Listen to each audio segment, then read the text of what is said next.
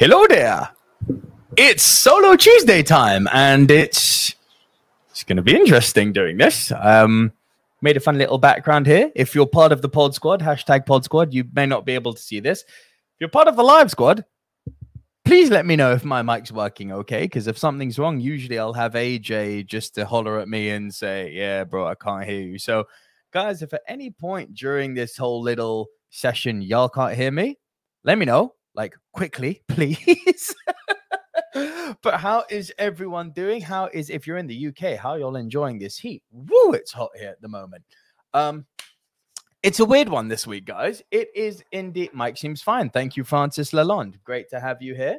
Uh, I see a few other people who are watching us live. Please do comment, say hello, let me know you're here. I'll uh, be sure to include your comment and say hi back if you're new. Um, right, what's happened? If you haven't been following me on Twitter, which is at movie MT Rushmore, um, you will know that normally this is a two man show. Uh, sadly, Mr. AJ this week will not be present uh, simply because he's got the the the dreaded COVID nineteen, that little thing, you know, that killed a load of people. Um, yeah, it's sadly AJ has been afflicted with it. Riri Thomas is here.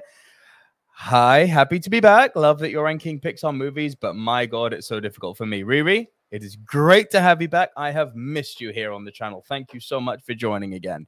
Um, it is very hard ranking Pixar movies. It is oh so hard. What I found really interesting when I put the comment out on uh, on our Twitter page, again at Movie MT Rushmore, if, if you're new to the channel or new to the podcast, when I put the question out like, whoa, what was it, three, four hours ago?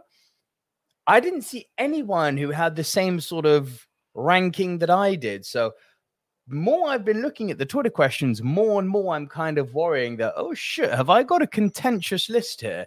Uh, Gavin Mann is in the house. Good evening and happy belated Father's Day to Nico. Get well soon too, Mr. Jordan. Hashtag I'm with AJ. Uh, yeah, actually, I got, I won't show her face, but I got a lovely uh, Daddy Father's Day card right here, which uh, from with a few photos from my first year as a parent. Well, first eight months as a parent, and I also got this. This is I'm quite happy with this. Uh, my first Father's Day gift. Look, it's a bat mug. How great is that? So that's my first Father's Day gift, a really, really ugly Batarang bat mug. But yes, and it's kind of, if you look closely, it's got, uh, again, sorry if you're on the pod squad, but you'll have to join the live video. It's got kind of all of Batman's like famous comic strips in this matte black. It's very cool. Um, yeah, that's my Father's Day spiel done. Uh, Francis Lalonde says, I don't really know lots of the sequels, so we'll mostly try to input on the upper tier origin stories. It's very funny you say that, Francis, because that's going to be a running kind of repetitive commentary with one or two exceptions, of course. But for most part, Pixar. Okay, so context. I personally believe, if you're regular listeners to the podcast, you'll know this. I personally believe that Pixar are single handedly the greatest movie studio on the planet. No studio has put out so much quality again and again and again and again and again. So, you know, repetitively, so effectively on such a frequent basis. It's not all been peaches and cream, but even when their movies are quote unquote bad, it's bad by Pixar standards, by average movie standards. Most of these movies are freaking great. But what you're saying, Francis, is true. I don't really know lots of the sequels, so we'll mostly try to put, as you rightfully say, on the upper tier origin stories because the Pixar sequels are. How can we say this diplomatically? Not as good. They're okay in some in some parts, they it, it, there's one or two instances where they're good or great, but yeah, I definitely hear what you're saying about the origin stories being the upper tier. I would agree with that. Frank Torres is in the house. Hello, Frank. Hey, Nico. Hope you're well. Happy belated Father's Day. Thank you, sir.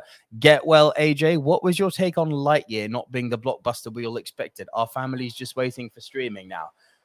I'm going to touch on this now because here's an interesting thing. I think um, the new CEO of it, well, new, he's been at it for mm, two years now, Bob Chapek. And this is in relate, this is a tangent, but in relation to your question, Frank. Bob Chapek, since big Papa Bob Iger stepped down. Bob Iger, who of course gave creative control to Kevin Feige to run the MCU, who of course gave creative control to Pixar to do their own marketing. I mean, Bob Chapek, who in his defense, he's come in in a very difficult time. You know, he had to manage a production release during a pandemic. I mean, there's no manual for that. So, in some ways, I feel him. I feel for him. But the guy has made so many goddamn mistakes. It's actually quite shameful. He was the one who so poorly handled the whole Scarlett Johansson fiasco a year ago. Y'all forgot about that. That was all Bob Chapek. He's the one who's put the prices up at the Disney parks. He's the one who recently, I mean, recently, three, three, four months ago, took creative control of the marketing away from Marvel Studios. At the Doctor Strange 2 premiere, Kevin Feige literally on the red carpet openly said, I am pissed off with how much of this stuff was shown in trailers where there's smoke, there's fire, people. Now, in relation to your question, Frank, having said all that about Bob Chapek, he's also the guy who made the decision that movies like Luca and Turning Red, movies that I personally, and of course, opinions are like an asshole, but the m- movies that I personally think should have been wide releases went to streaming service. So, your question are families just waiting for streaming now? Yeah, it's possible because Disney have now created a, a, a in a short time they've created like this culture where you don't need to go to the movies anymore. You can just wait for streaming. I mean, shit, literally. I mean, I got my um, yeah. You may see I'm in a new background today. I've I have been removed from my studio and moved into another room so that my studio can be given to the small baby. Um, but you know, literally, we were just watching some Disney Plus, me and the me and the wife, a few moments ago. And guys, well, what's the date? It's uh, what date is it today? It's it's the twenty first of June. Tomorrow, I don't know what it's like in the US. Tomorrow on Disney Plus, Doctor Strange and the Multiverse of Madness is coming out. And some people are like, "Yay, cool! We didn't see it at the cinema. Now we didn't have to wait so long." That's part of the problem. When you start creating a culture where you're telling people you don't need to go to the cinema anymore. Wait a month. I mean, shit, Doctor Strange 2 came out literally a month ago. It's a month. And it's already on streaming service tomorrow. At time of recording, that may change, but believe me, that wasn't Kevin Feige's choice. Now, Disney are being stupid here because that movie is still out in theaters. They could still make money from that. Why would you not make money from it when you can give it to streaming service. Why would people go and see it at the cinema when they can stay at home and watch it on streaming service? Now, I know all the consumers amongst you are going to be like, oh, you're being short sighted. It's so great for us consumers. Yes, yes, yes, yes, yes. In the short term, it's great for us as consumers because, yeah, we don't need to pay those $20 or here 20 pounds, sometime more than 20 pounds cinema tickets yeah, I'll just wait a month. Fuck it. I'll stay off the internet and avoid spoilers for a month. I'll I'll clear my cookie cache so I don't have any notifications on Doctor Strange 2 or something. And yeah, I'll see it within a month. It's great. And I'm blocking the porn. Um, here's where it becomes a problem for us as movie fans, guys. You cannot make tentpole AAA blockbuster movies with the income you make from streaming. These are hundreds of millions of dollars. Now, of course, these big studios have that money, but the reason they have that money is because they make that money by releasing these movies in theaters. This this notion that you know Warner Brothers did this last year, they fucked up. Now you see with all the Warner Brothers movies, it's like no, no, no, it's coming out exclusively at the cinemas. Disney are making the same mistakes with good old Bob Chapek at the head. They are making the same mistakes, not letting movies like Luca and Turning Red come out in cinemas. They lost Pixar money there. Pixar were pissed about that. They're doing the same thing now with Doctor Strange too. You start costing your studios money. You heard it here first. I will put this timestamp this shit on record. If you keep doing this shit, like pissing your creatives like Kevin Feige off, they will walk. Christopher Nolan walked from Warner Brothers. Denis Villeneuve walked from Warner Brothers. Now, what do Warner Brothers have? A load of execs in charge. And I know the millennials out there might be like, oh, yeah, sure. You know, it's the corporations who should be running this. No, no, no, no, no, no, no, no, no, no. When it comes to a creative art form, the creatives should have creative control. And when it comes to marketing, the people like Kevin Feige, the producers overseeing, you know, the 10 plus, and we're coming up, it's going to be 20 years at some point, a 20 year storyline creative process. There are things you don't want to put in the trailers so that the audiences have the surprise moments. It's all going a little bit wrong at Disney. And you heard it here first. If they keep doing this, they are going to lose people like Kevin Feige and they are going to lose their creatives that they have at uh, at Pixar because no one wants to have their work, which they've put three to five years working, and being told it's not getting a cinema release, it's going to go to streaming service. No one wants that. Absolutely, no one wants that. So, our families to, uh, to come back to your question, Frank. Our families just waiting for streaming now? Yeah, I think so, and it's going to hurt the movies. And when these movies don't make money, those types of movies won't be made anymore. They'll be made on a lower budget and they'll be direct to streaming. So by actually supporting streaming, although I have all of the streaming platforms, I will still go out to the cinema and support cinema. But by not supporting cinema, you are basically, whether you w- like to realize this or not, you are sending a message to the studio saying you don't need to give us $100 million productions anymore. And if you don't like hundred million dollar productions, great. Then this whole rant hasn't been for you. So I apologize for that. Francis Lalonde says, Nico, got to ask. Saw an article about Lightyear mentioning meat, bread, meat versus bread, meat, bread. Spoiler? No, no, no. I like what you've done there, but it's not a spoiler. Absolutely not. Gavin Mann says, thanks again for the Snowpiercer re- recommendation, Nico. Caught Moon last night as well. Oh, Moon good, right? I, I, let me know what you thought about that, Gavin. Um, Riri Thomas says, "Get well, AJ. Of course, the two of you are always class. Also, do you still want a rush? Do you still want a Rushmore or just a list of a personal favorite?" Good question, Riri. I think I'm going to see how this particular show goes, and I'm gonna we'll we'll play it by ear. Like if halfway through the show I can get the vibe that people want to give Rushmores, then we'll go for Rushmores, and I'll do a poll anyway. But do you know what? Fuck it we're going to do a Rushmore. So, yeah, stay tuned till the end so I can get all your Rushmores. Gavin Mann says the last couple of Pixar films have bombed at the box office, according to Wiki, of course. It's a mix between quality and watching on Disney Plus. There's no doubt about that. There is absolutely no doubt about that. But The Incredibles 2 did very well.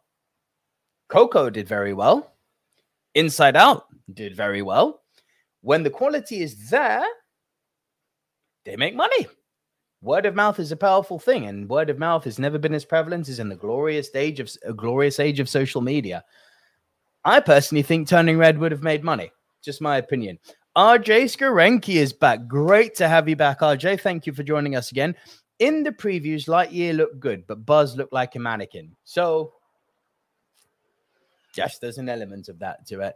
Um, and Frank Torres confirms Doctor Strange comes out here tomorrow too. Madness. RJ Skarenki says, Yeah, man. Also, with this 45 day window, it's easy to wait now for streaming. There you go. So, why would anyone, why would any logical thinking person? I mean, as I said, I do it because I mean, I'm not saying you guys are stupid, but I I think what I see is the bigger picture, which is fuck the 45 day thing, fuck the streaming services. I'll, of course, pay for them and watch them and consume their content. First and foremost, I want to see these movies as they were intended, which is on a big screen in a you know, big reclining chair if you have that. If not, the big reclining chair is not a deal breaker, but big screen, big audio, you know, popcorn as it's meant to be done. That's the cinema experience. Long, long, long may it reign. And now Jay Skarenki goes on to say, by the way, tomorrow is my birthday and Doctor Strange will be one of my birthday presents. Happy, happy birthday to you, RJ Skarenki. And you will be how old? I'd like to know. Um, and Gavin Mann says, admittedly, if something comes out directly from, say, Netflix and then on cinema, I'll catch it on Netflix. The likes of Disney, I will watch in cinema if I can. My man, good for you. Tucky is here too. And Tucky says, each to their own. I guess I still go to the cinema, but understandable for people if they choose to stream. Convenience will always be a factor. Same way video stores lost out to streaming. 100% agree. 100% agree. And so now coming back to my point, studios especially like Disney, who have their big blockbuster releases and their own exclusive streaming platform, of course. Studios like Disney have the power to create their own unique viewing culture. The viewing culture they're creating at the moment is Pixar streaming, and now recently, for a big Marvel movie, just wait a month, it'll be on streaming. That's a very short-sighted business plan. Yes, it will make the it'll make the shareholders very happy because Disney Plus will be making money, but it will affect the quality of the movies in the long run. Mark my word. Now, what you can do is that you create the convenience for the consumer whereby you give three months to wait, not one month like they're doing with Doctor Strange. I mean, this is just stupid. RJ Skarenki says this is how the Batman survived in theaters, no HBO Max, no streaming for 45 days, 750 million, baby. My man, you got it. That is literally it. Word 789 is back. Great to have you back. Everybody knows number one Pixar movie, Wreck It Ralph. My man. Gavin Mann goes on to say, going to the cinema twice this week. Elvis, is Elvis out this week? Oh, Gavin, thank you, sir. I know what I'm doing Friday. Um, and Francis Lon says, should be very tight top four Rushmore poll. I hope so. And then Tucky goes on to say, when was the last truly great Pixar movie? Uh, let's pull up Pixar's website here. When we say, I mean, truly great is obviously a matter of opinion, as always. Um, but I'm obviously going to give in my in my humble opinion, Pixar.com feature films launch. Uh, so for me, it's a strange question just because you've got to factor in the pandemic where they didn't have a lot of releases for two years. So the last truly great Pixar movie I would say is Coco, and that came out in 2018.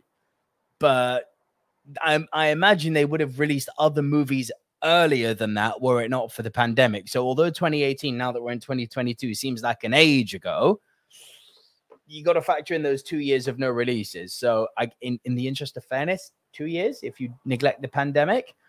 Uh, Gavin Mann says, thought the first 30 minutes of Moon was slow, but I think I'll appreciate that more on second viewing. Overall, really liked it. Great concept. Fantastic.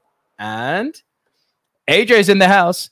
Hey guys, don't know how, but the global one got me again. Just seen a few messages. Thank you so much, guys, and see you next week. AJ, I miss you, brother. Get better soon.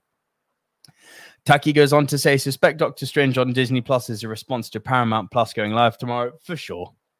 For, for sure, this is tactical and planned. It's like, let's get people on Disney watching Doctor Strange. Oh, for sure, it is. Gavin Mann says, I pick Netflix because some of their content can be rotten. Yes, some of their content indeed is rotten. Most of their movie content, I would argue, is rotten. Their documentaries, fantastic. Their series, for most part, fantastic. Their movies, ooh, yeah, yeah, yeah, not so good. Uh, Francis Lalonde says, I'm still fanatical about actually possessing physical copies of films. Me too. So unless I'm stoked about a film, I'll avoid the theater and wait for the DVD Blu-ray. See, I'm slightly different, Francis. What I'll do is I'll go see it in the cinema, and then if I loved it, then I'll get it on DVD and Blu-ray. So I kind of do that double whammy. Um, and then we've got Gavin Mann saying Soul was the last great film. Ah, I see. You know, you see, you see. I mentioned that my choice of Pixar movies may be a tad contentious. So, and here we go. I don't agree on Soul being a great film, but that's why we're here. We're here to talk Pixar. And Word 789 says, little bit off topic, sorry, but should I go and watch Jurassic Park Dominion? What's 789? When you're done with the watching the podcast today, um, jump on to the channel. I've done a review for Jurassic World Dominion. If you value my opinion, the review will tell you everything. So have a look at that. Um, Taki then goes on to say, to be fair, I'd probably go Luca. Loved it straight away. There you go. See, see, you would have given your money for Luca, and they lost your money by putting it on streaming. RJ Skarenki says Coco was such a heartwarming movie, best Pixar movie of 2020. Yep. And then there's a lot of love going to AJ's way. Cool, guys. Well, 19 minutes, and I'm shocked that I managed to hold that alone without actually talking about movies for 19 minutes. But let's get into this shiz. Um, as always, guys, uh, th- this particular episode, as I'm going to be running it alone, I actually managed to get the time to bring up a few video clips and whatnot, soundless, so I'm not going to get copyright struck, which is awesome. Um, so you're going to see a bit of video content to support it just being me uh, throughout the video because I don't want you guys to get bored. So, Pod Squad, Um, this might be one where you'd, you know, if if you are listening on podcast, which uh, again, age is not here. I'm going to have to do this all by myself. if you are listening into our podcast, if you're not, you can find it on Spotify, iTunes, Apple Podcasts, Castbox, Deezer, Spreaker, iHeartRadio, Podchaser, TuneIn, Stitcher, and Geo7. All podcast platforms. All you have to do is search Movie Mount Rushmore.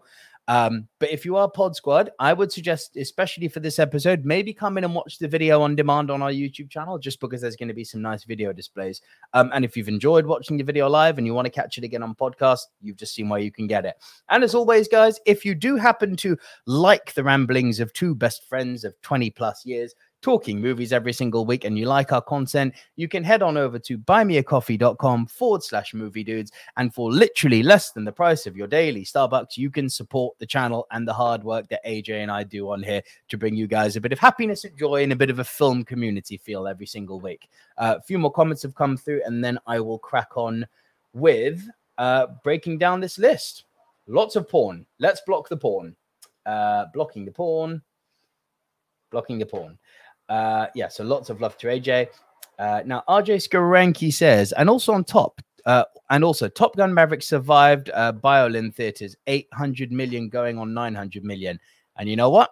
It's going to get more of my money. I saw that opening weekend, and I will be going again with my uncle to see that this coming Thursday. Gavin Mann says Toy Story 3, Up, and Coco were the biggest tearjerkers of Pixar that I have seen. I would listen to that, yes. Um, and Gavin Mann confirms Nico Elvis is out this Friday. Well, I know what I'm doing this weekend. Thank you, guys.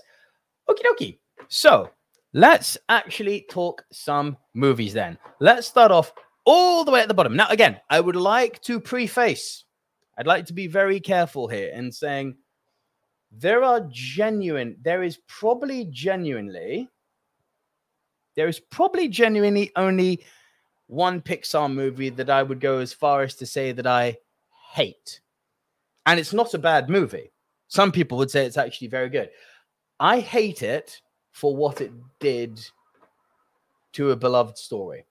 It will make more sense when we get to it. Because, funnily enough, despite the fact that I hate it, objectively, I recognize that it's not the worst Pixar movie. So I tried this off before. Let's see if this works, guys. Bear with me, but we should have Please work for the love of God. Is it on the desktop? Please work. Yes. Okay, let's go. Haha, look at that. In at number 26 is Cars 2. Guys, look, the Cars movies have never been the most loved of the Pixar movies. Now, while Cars 2 had some neat ideas, notably casting Michael Caine as an Aston Martin who plays a spy, cool idea. I think this movie missed the trick by taking the attention and putting it on Mater. Although the movie, as you can see in some of the screenshots here, actually did have some quite surprising and gruesome deaths. Making Mater the star of this movie just did not work for me at all. Um, Cars does move at a breakneck pace. And the movie is better for that because the speed is such that you don't actually have time to you don't have time to stop and focus on the numerous, numerous plot problems. But as word 7 and 789 just said, bruh, planes. Like the point of the Cars trilogy has always been that racer vibe. You know, we'll talk about Cars 1 and Cars 3 later on. For a for, for, for, an idea that already wasn't that great. Yes, it was John Lasseter's kind of love letter. The, the whole thing was John Lass- Lasseter's love letter to, you know, the great American road trip along Route 66, if you can call that the great American road trip, I guess. Um, this movie is not good. Um, it's definitely targeted at the kids and it's definitely one of those money makers. But yeah, Cars 2, I'd say, is my number 26. And I think quite easily the worst Pixar movie. Uh, Gavin Mann says, never watched Cars 2 as I wasn't blown away by the first. It wasn't bad though. That's the point. Cars 1 wasn't bad. This, I would say, is. Uh, Frank Torres says, nobody likes the Cars series. How it got a trilogy, we'll never know. Preach, my brother. And RJ Skarenki says, I'll watch any of the Fast and Furious movies over Cars any day. Yep, I hear that. And Word789 says, it's Cars. Kids like Cars. It's true. It's true, it's true, it's true. Let us move on then with my number 25. And in at number 25, this one is the one I think that is going to surprise people. So, to quote Samuel L. Jackson from Jurassic World, uh, Jurassic Park, hold on to your butts. I've done it. In at number 25, I am putting Toy Story 4. And this, my friends, is the one I'm saying that I actually categorically hate. The movie made Woody Bo Peep's bitch. It undid all of the good that the trilogy, which up until this movie, I would say was in an argument for being one of, if not the greatest trilogy ever Toy Story 1, 2, and 3. This movie dealt with a toy having an existential crisis. It's like, I'm sorry, have we not trodden this route already before? And it's like, oh, well, we need to fill in the Bo Peep story. It's like, no, no, no, no. You really do not, in any way, shape, or form, need to fill in the little Bo Peep story because we had that. And it's called great filmmaking. That one throwaway line in Toy Story 3 when they just turned to Woody and said, Remember what happened to Bo? Yeah, I remember that little line, you learn everything you need to know about the heartbreak that Woody has gone through. You did not need a whole movie to elaborate on a throwaway storyline which clearly highlighted the cowboy's distress, and by doing so, by proxy, eliminating all of the good grace that the original trilogy did, in my humble opinion. Forky is a fucktard character, or Sporky Spoony. What the fuck was he called? The re- the moron spork thing. Um, it's a toy from ex- it's a toy with an existential crisis. They are literally retreading Toy Story 1, just not good. Why? Why do this? You you had a perfect trilogy and you went and spoiled it. It's no. It's a no. It's a bad Pixar. Bad, bad, bad. Um yeah. And then Tucky has now added Pixar definitely lack imagination with their sequel names. Don't they just? Gavin Mann says, going on last week's episode, will Pixar make the Dino crossover of re-executive decision? Word seven eight nine and says, agreed. Toy Story four is absolute garbage. Also called it. Uh, fair play, bro. I was holding out for it to be good. Francis Long says, I remember you mentioned Toy Story 4 last week. Yes, yes, it's, it's just not good. Ain't nobody care about Bo Peep, says Word 789. Gavin Mann, though, says Toy Story 4 was a good film. It just should have been called something else, like a spin off. Mm, I, Gavin, it's not often I disagree with you, bro. I don't think it was a good film because of the, the story that they executed and the the the the, the, the, the lack of stakes and the lack of danger throughout the movie compared to the other three. I was just like, what are we doing? What are we doing? When you consider the ending of Toy Story 3 and then you consider this, for me, it's not good. Tucky says, look great, but the most forgettable story of the four movies. Now they have to make a fifth because that ending wasn't satisfying at all. At all. And my worry is if they do make a fifth, it's then going to carry on and on and on. And the further along we go, the more we undo the good graces that we created with that original trilogy. Word 79 says, yeah, but Toy Story 4 ruined the franchise. No, I don't think it did ruin the franchise because those three movies are still phenomenal. You just have to be in a world where you put your headspace where, like, okay, we don't care about Toy Story 4. We don't watch Toy Story 4. It's like No Time to Die could have ruined James Bond. It's like, no, fuck you, Daniel Craig, and fuck you, No Time to Die. I still love James Bond. You don't exist to me. That is the way I like to look at it, at least. RJ Skarenki says he was called Forky, and what an annoying character he was. Right? Right? And word seven eight nine says, "I remember when they said Toy Story three was meant to be the last one. It was. It, it, it the ending was perfect. It should have been the last one. Um, I don't give a fork," says word seven eight nine. Very good. and uh, Tucky then goes on to say, I suspect they will go full circle. Andy will have a child who will then own the toys. Oh, geez, I hope not. Please don't do that. Anyway, that's my number 25. Guys, let's. Oh, sorry, that is the wrong button here. Let's go over to uh, number 24. And in at number 24, we have this may be contentious. Soul. I'm going with Soul at number 24. Now, what you can see in the video here, again, Pod Squad, apologies if you're not seeing this, but what you can see, what is going on here? Sorry, I've got the wrong clips in there. So what you can see in Soul here is essentially an, uh, a, a, utilitarian version of the afterlife. Now, inherently, what pissed me off about that is like, hmm, a Pixar afterlife movie. I'm pretty sure that we've seen that already. Coco. Um, now, while the first part of this movie I absolutely adored, what you're seeing on screen here, which is you know this, uh, the, the the the pianist who's having an untimely death and who wants to somehow reconnect with the outside world. This is where the scenes are very misleading because what we saw in the trailer, all of this, you know, utilitarian afterlife stuff, it's fantastic. It's absolutely fantastic. But that's not the movie, is it? What the movie is, what you saw on the clips there, which admittedly looks great. Why does he? What was with the cat? Why? Well, why did we ruin such a good idea and then go cat?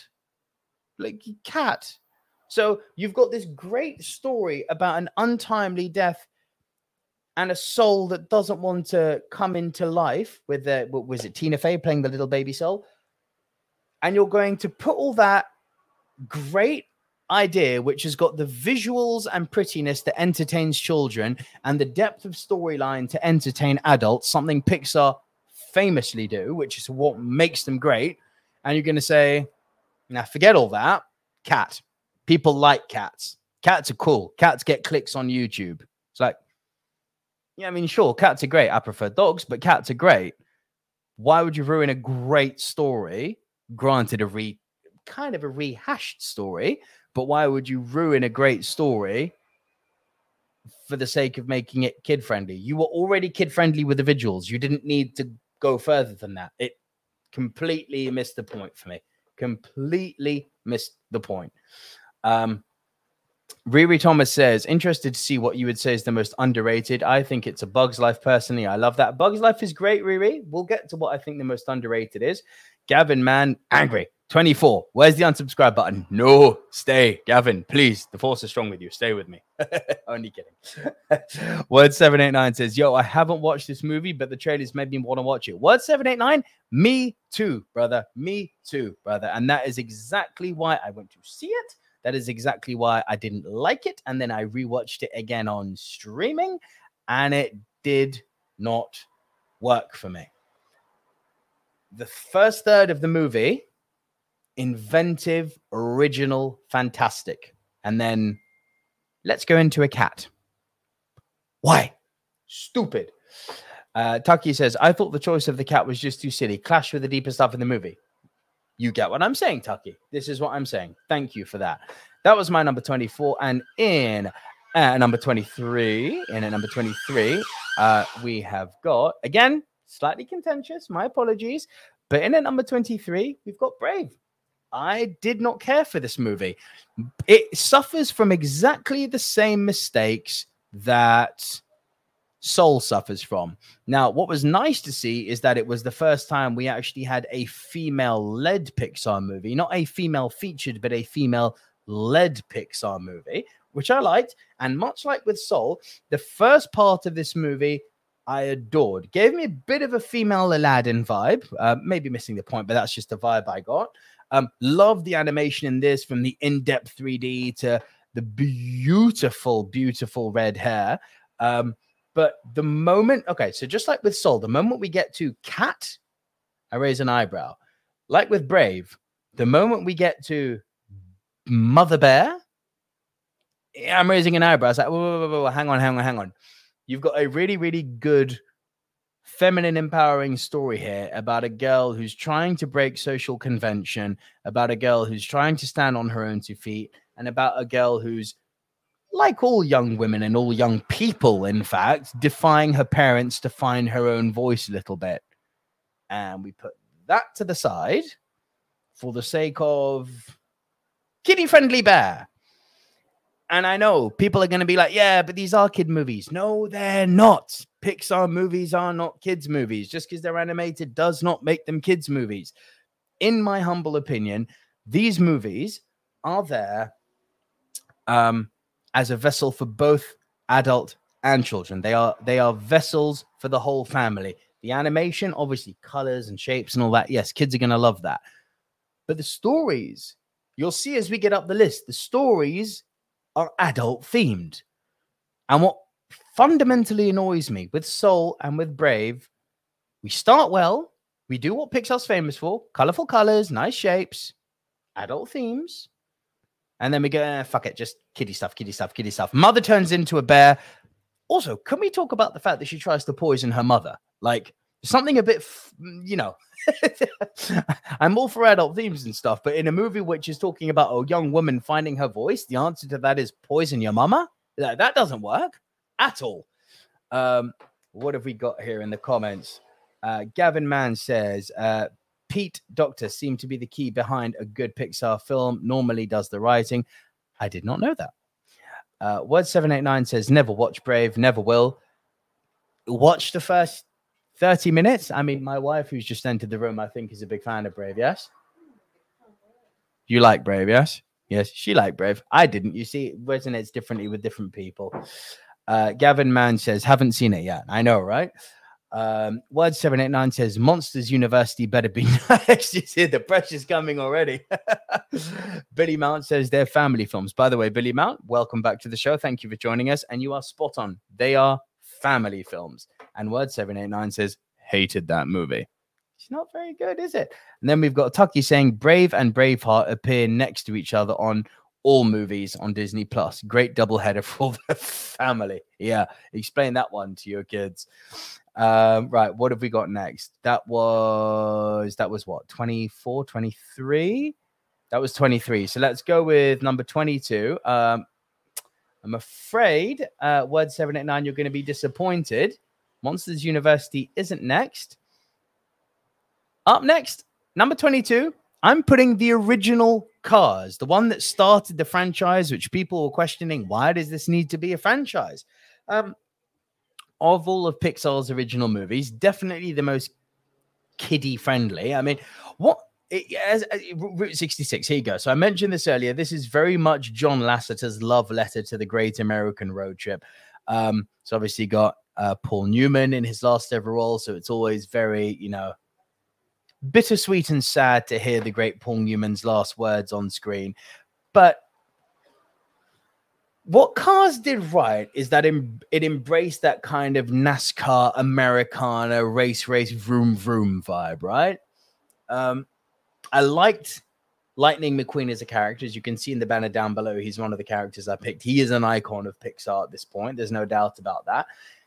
The story of this one, very simple and self contained arrogant race car needs to rediscover himself and go back to basics in order to keep winning. Like the story is not complex, but the story is also unlike Brave and Soul, which got stupid and you know intellectually offensive. I mean, the story of Cars is harmless. It's inoffensive at its core. You know, it's a simple, you know, very on the nose, but it's a very simple story. Um, and Word 789 says it perfectly here. Cars was meh. It's not good. It's not bad. This is what I mean. It's just kind of there. It's just there. It's this, there's nothing wrong with it. It's just not great. Um, and then so I don't really have much more to add to Cars. As I said, it's a movie which doesn't have much substance. Um, but yeah, let, let's let's move on with that one.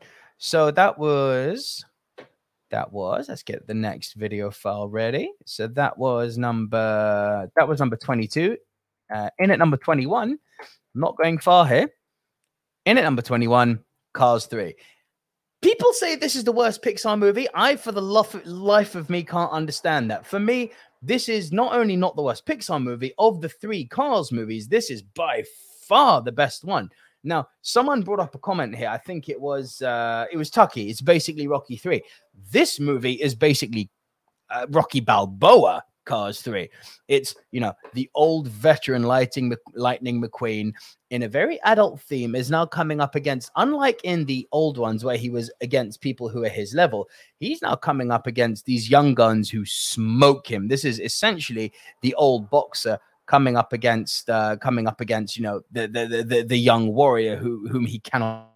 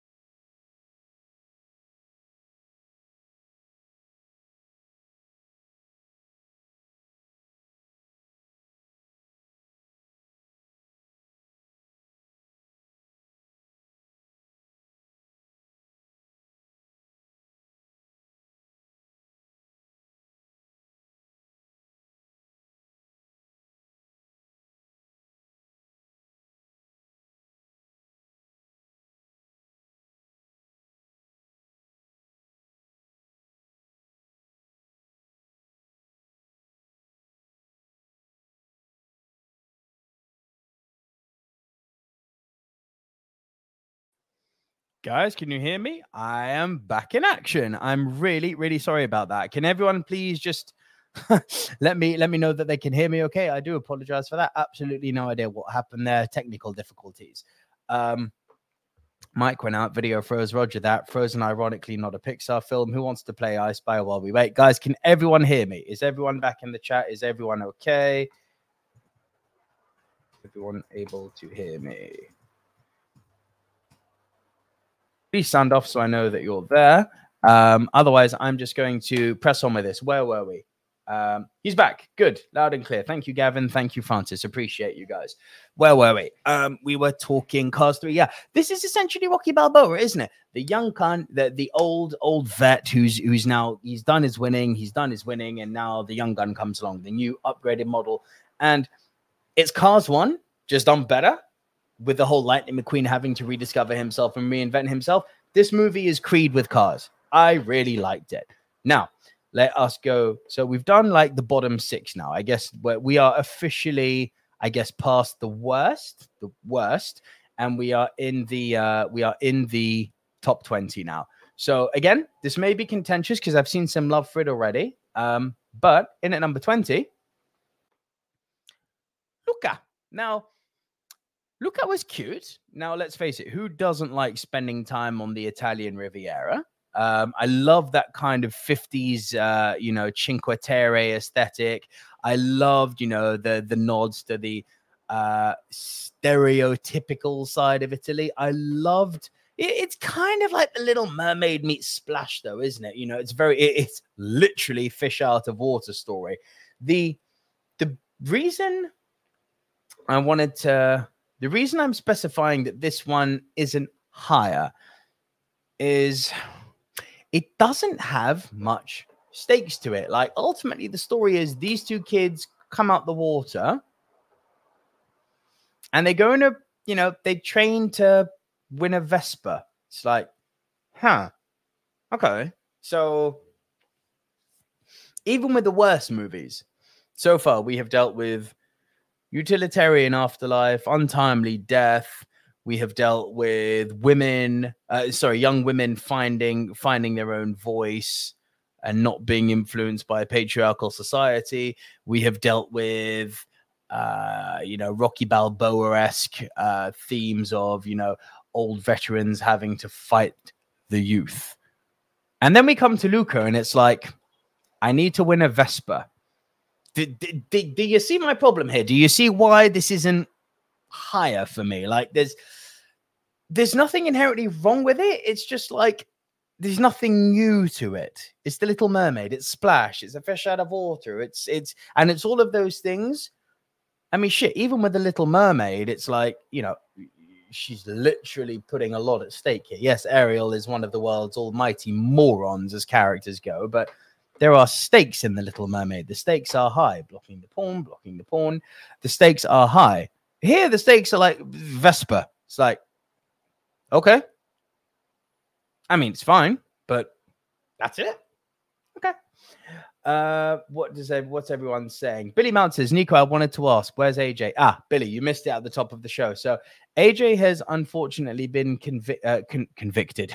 That's completely not what I wanted to say. AJ is currently afflicted with COVID 19. So he's feeling a bit under the weather. Um, please send him your love. Please send him your support. Um, buy him a coffee. Wink, wink, nudge, nudge. Um, but yeah, he should, should, should be back next week. So thoughts and prayers going out to my best friend AJ. Uh, Word seven eight nine says generic as fuck movie. Didn't care for it. I'm kind of with you. Gavin Mann says I like Luca. It wasn't accompanied with some nice. It, it was accompanied with some nice short films too. Um, some nice shorts too. Uh, Word seven eight nine says this felt like it has been done a million times. Yeah, that's kind of where I'm at with it. That's my issue. Um, and Taki says I think the fact that it was full of deep themes was why I liked it. Deep, deep themes. See, deep. I see what you did there. oh, wasn't sorry. So you weren't doing the, the yuck yuck. Okay, my bad. But yeah, go with the yuck yuck. Uh, right, let's go with our next entry. So at number 19, in at number 19, what have we got here? And at number 19, the sequel that didn't need to be made. This smacks of un uh, of unnecessary sequelitis. Um, Finding Dory in at number 19 had some nice ideas. Uh, it, it, pales in comparison to the original. Got some decent voice talent. Obviously, Ellen DeGeneres is back. Uh, Mel uh, Mel Brooks is back. Uh, sorry, Albert Brooks, not Mel Brooks. Albert Brooks is back.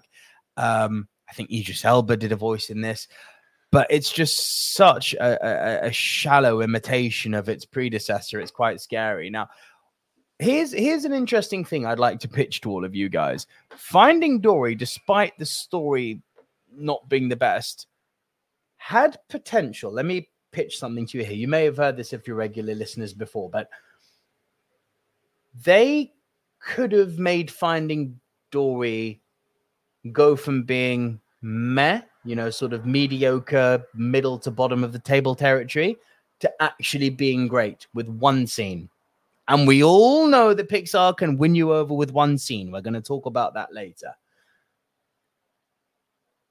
Minor spoiler here, so I well, not minor, major spoiler here if you haven't seen Finding Dory, so I apologize. Um, the end when Dory finds her parents. That was the moment you should have made us all tear up and get the feels. Because what would have been, you know how she arrives back where she thinks she is. And obviously, she's got that memory loss problem, right?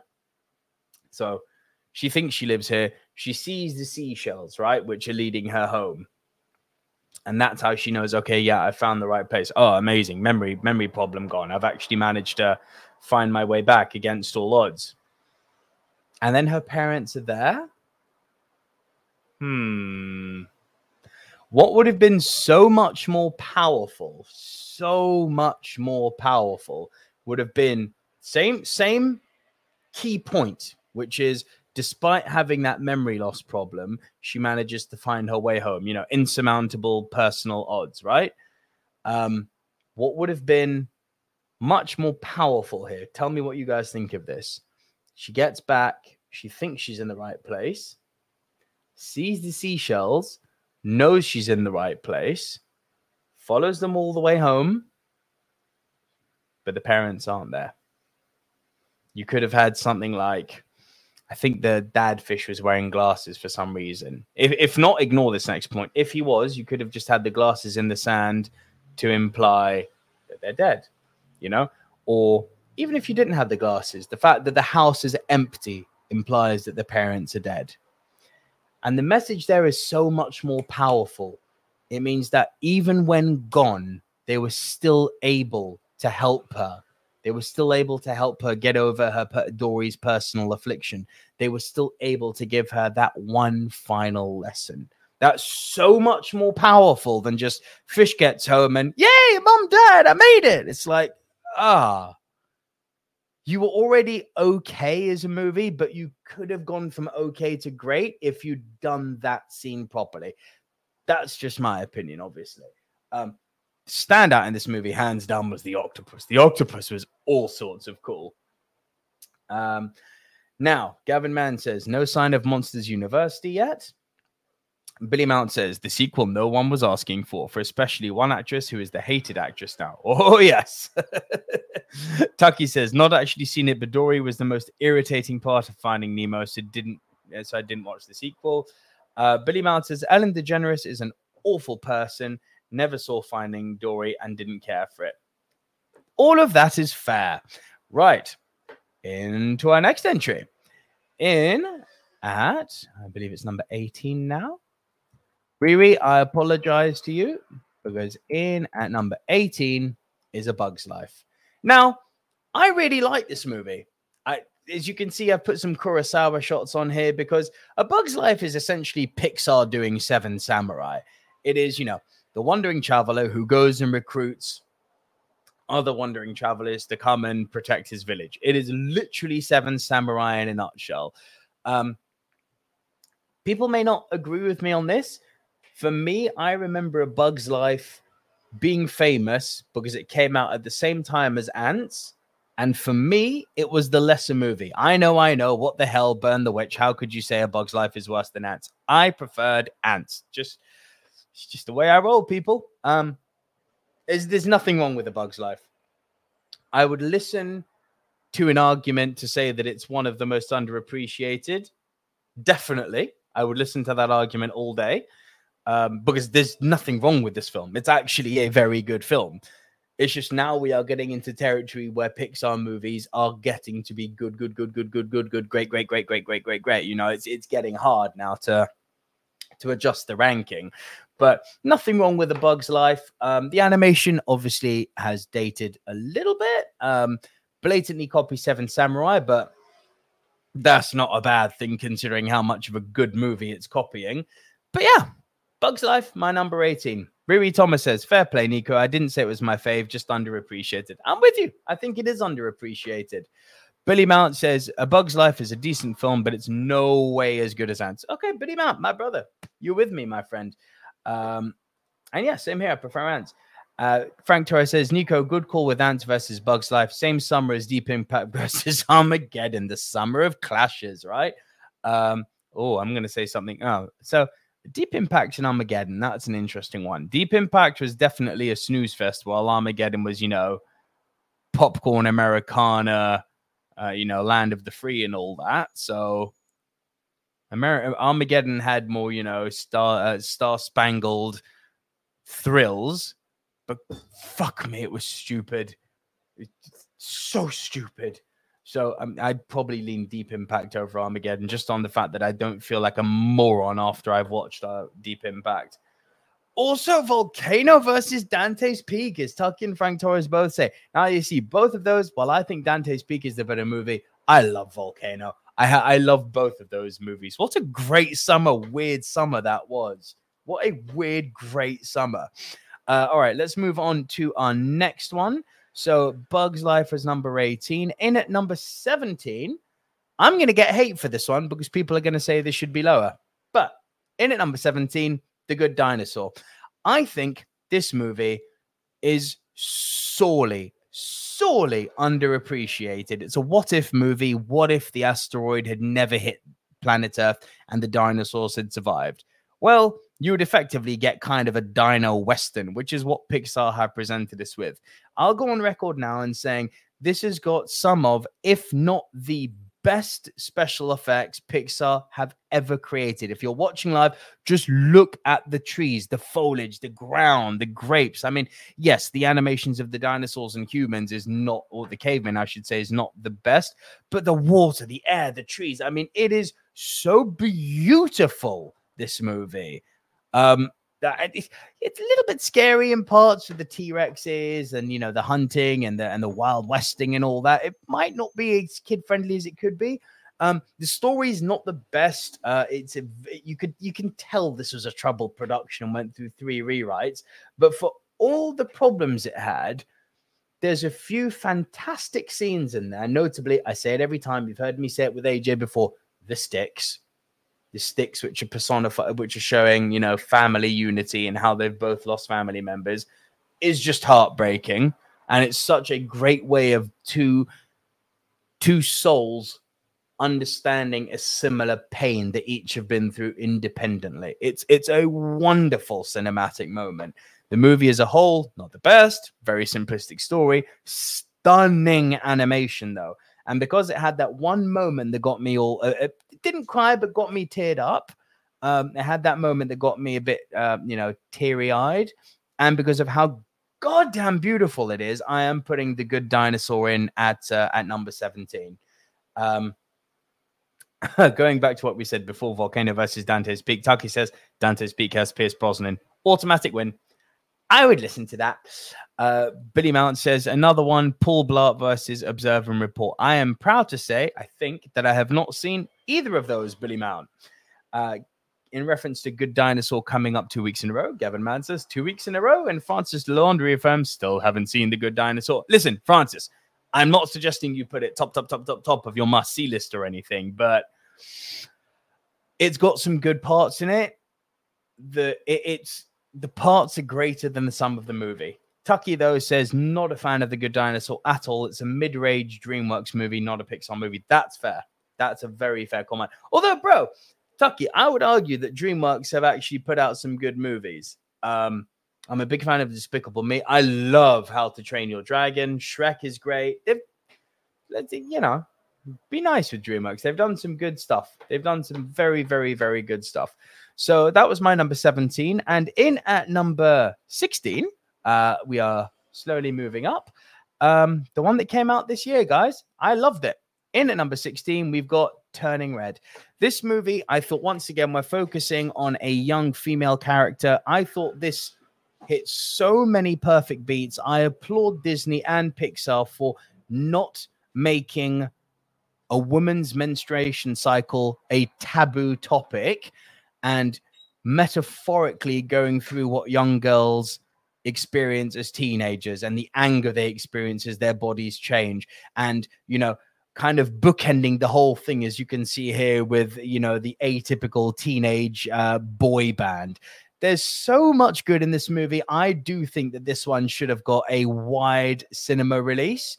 And it had me smiling from ear to ear. You know what? And as a father of a young girl now, um, you may not agree, but I I think this is the sort of movie which I would be very comfortable and happy showing to my daughter as and when she gets old enough. Um, I find it fucking weird some of the commentary I've seen online though. Like the, the one thing I saw constantly was in kind of Reddit forums and stuff was I'm guessing there must be parents saying, "Oh, turning red is terrible because you know it's it's it's teaching kids how to argue with their parents. First of all, kids don't need to be taught how to argue with their parents. I think we can all agree that comes as a natural fucking skill to all of us as we're going through our teenage years. It's just part of the parcel. Um, and then you know the glorification of the period, as I heard some people calling it. I mean, g- glorification? No. Can we swap the word glorification with normalization? Because like w- we need to like i'm not saying any men on here or any men that i know in my circles but i think we are all aware of the fact that there is still a ridiculous amount of taboo feeling around women's periods. And it's fucking ridiculous. Like imagine if you had a daughter. Like you, you know you, you wouldn't you wouldn't when she, you know, starts bleeding, you wouldn't want her to come up to you and you'd be like, oh, gross, you're a disgusting human. It's like, no, come on, you've got to be supportive with these things. Can we all just show a bit of compassion here, please? Like, to normalize something like this, never glorify, but to normalize something like this and to discuss it through metaphor using, you know, Chinese mythology well done, Pixar. Well fucking done. I had no issue with this movie. Loved it. Loved it, loved it, loved it. Um, and Gavin Mann said, Did that boy have angel wings? So that's a show that they go to at the again. If you're watching, if you're Pod Squad, I was showing one of the clips from Turning Red here the one with I think they're called the A team or the or, or or A band or I can't remember the name of the boy band. You'll have to forgive me, but the big show that they see in Toronto at the end, yes, they they're all being lifted by strings with angel wings. It's proper '90s boy band stuff. Um, Billy Mount says. Uh, sorry, Billy. Let me get your comment uh, comment up. There are so many coming of age films that are better than this.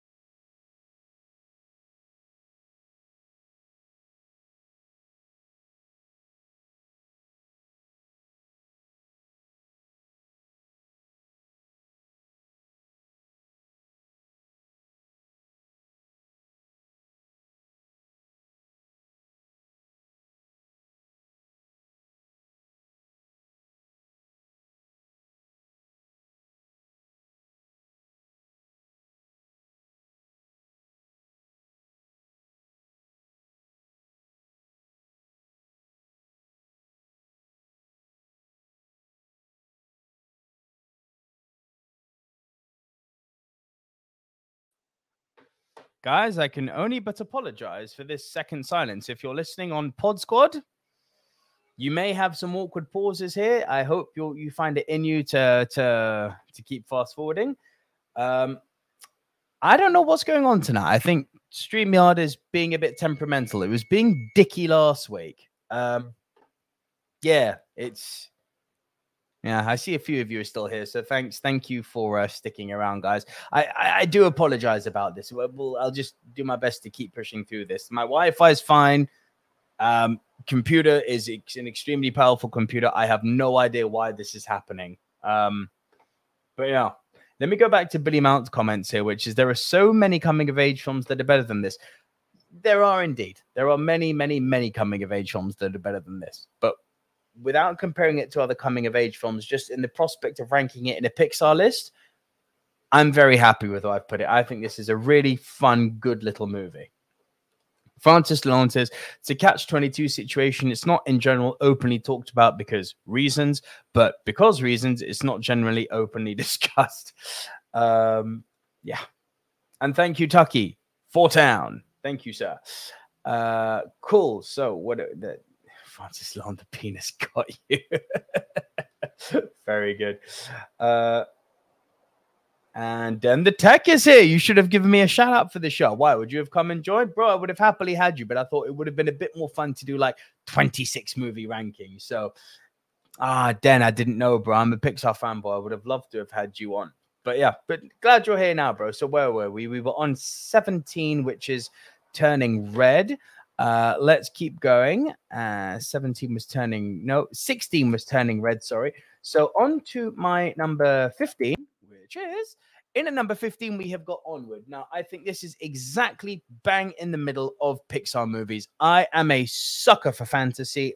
Um, I think it's so nice to see a kind of fantasy and medieval setting. I love, love, love the fact that they've taken fables and modernized them. I love Chris Pratt and Tom Holland's voice work in this. I love the estranged brother dynamic. I love the themes of loss going on here. And I love the fact that it's T- tell me if this resonates with you guys. I love the fact that it's almost like an Amblin ET esque style vibe to it. I'm not saying it is like ET. I'm not saying it copies ideas from ET, not at all. But I'm saying I get kind of like an Amblin Entertainment vibe from it. It's like if Steel, if if Steven Spielberg did a Pixar movie underneath Amblin, I think we would have got something like this. Modern Spielberg, of course. Um, I I really can't speak highly enough for this movie. It's I love the setting. I love the world we're in. I love the modernization of the fables. As I said, I loved pretty much everything about it. And the fact that a movie that I like so much is sitting at number 15 just speaks volumes about how good the movies we're seeing coming up are. So that was my number 15. Um, Billy Mount said, Den the Tech says, What a lovely movie. Billy Mount says, I haven't seen this one, but I love the actors in this movie. Billy, go and check it out, my bro, because honestly, it's it, there is nothing wrong with this film. It's a really lovely little film. Uh, right, cool. So in at number 14, in at number 14, uh, some people may be surprised that this is so high, given that I've seen it called out a bit before. But in at number 14, Monsters University. Now, let's just be real here. This is like if Pixar did a, a, a, high school movie. This is like if Pixar did. Do you know what this is? This is Revenge of the Nerds. This is literally Pixar doing Revenge of the Nerds. Um, was it necessary? No. Like a lot of Pixar sequels, does it pale in comparison to the original? Yes. Um, did it hit as deeply and profoundly ever as the original did? Absolutely not. But was it an absolute blast? I guess, yeah for all intents and purposes, yeah, I had a blast with Monsters University because I'm kind of a sucker for the high school, you know, teenage movie. So that's something AJ and I are known for on this podcast. There's movies like American Pie, movies like Revenge of the Nerds, movies like Van Wilder. We love all of that biznatch. So this is this is right up the silver screen dude street. It may not be for you. I, I got that vibe from the comments that it's not for everyone. Um, doesn't touch the original, of course, but mid mid to upper range Pixar movie, I think is appropriate. I certainly don't think this movie belongs amongst company with the Cars and the Braves and the Souls of the world. So I like this film. Um, And Gavin Mann says the slug running to get to class on time always gets me. This is what I'm saying. It's got the yuck yucks. Uh, Billy Mount says I saw this in the theater and I enjoyed it a bit. Yeah, a bit. That's that's about what I'm saying. Uh, Tucky says loving that you don't have Monsters University really low. I have it too. Uh, I have it too. Four. A lot of fun and 90s high school vibe works for me. Good. Um, Den the Tech says, Yes, it is Revenge of the Nerds. I like this prequel. Yes, it's good. Thank prequel. Sorry, you're quite right. Prequel, not sequel. You are quite right. Um, Billy Mount says, Nico, how do you compare it with Monsters at Work? You know what, Billy? I actually haven't seen Monsters at Work. So I'll add that to my to see list. So cool. And that was my number 14. We are kind of getting towards the business end here. Okay, this one people are going to hate me for categorically. The fact that this isn't in my top 10, people are going to go nuts for, but it's my list. So please don't unsubscribe. Just love and listen. Yep. In at number 13, Up. Now, the first 10 minutes of Up are some of the best cinema that I have ever seen. It is the first 10 minutes of Up that made it be the second ever animated movie to win an Oscar. The montage of seeing them go through growing up together to not being able to have kids to him losing her. Amazing. Everything that follows. I'm not so hot on everything that follows. Some of the imagery I like that follows, like this scene, I think it's coming up here. I've cut it in this scene where you know the, the the metaphor of him literally carrying his load and the burden on his back through the jungle to get to the place where him and the wife wanted to be. There are some nice themes and ideas behind it, but for most part, I think up. God, I'm gonna get hate for this. Up is a one-trick pony. The trick it does is masterful but the trick it does, unfortunately, only takes up 10 minutes of the movie. So good is that trick that it gets to rank as highly as it does.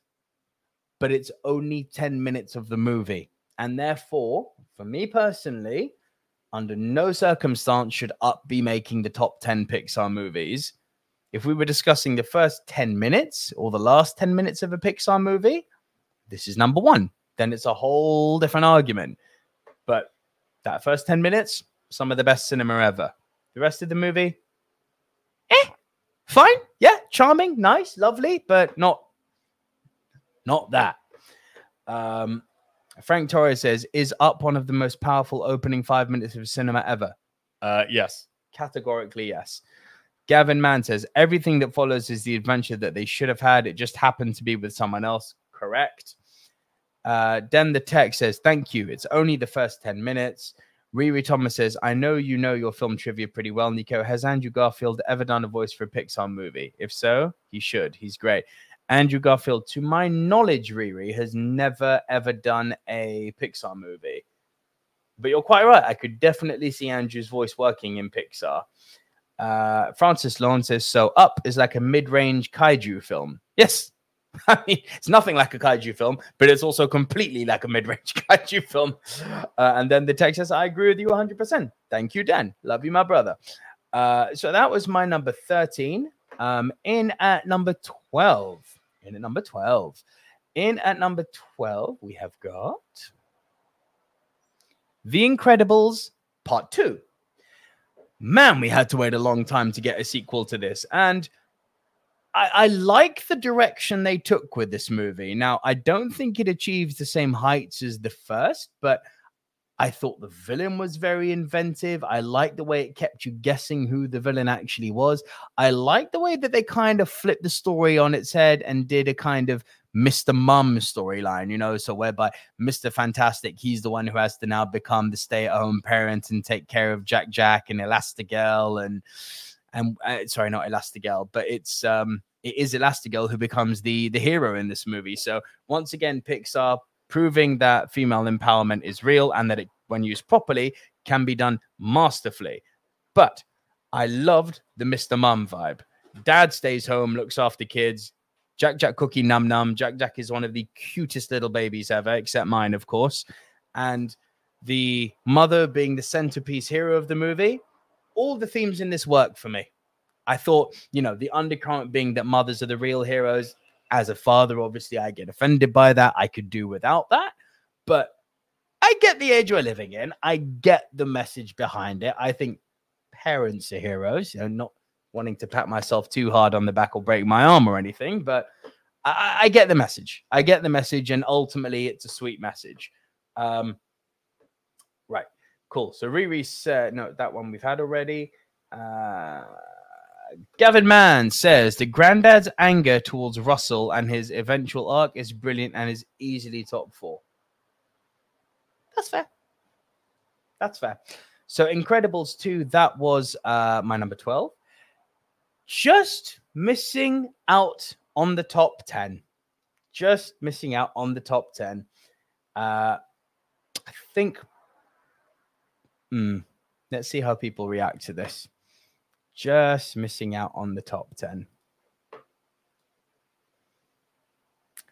The first ever spin off movie and the new one out of the cinema, Lightyear the movie that you did not know that you needed. Now, I've been seeing what people are saying online that it's dead average, that it's not that good, that it's cheap thrills. I could not disagree more.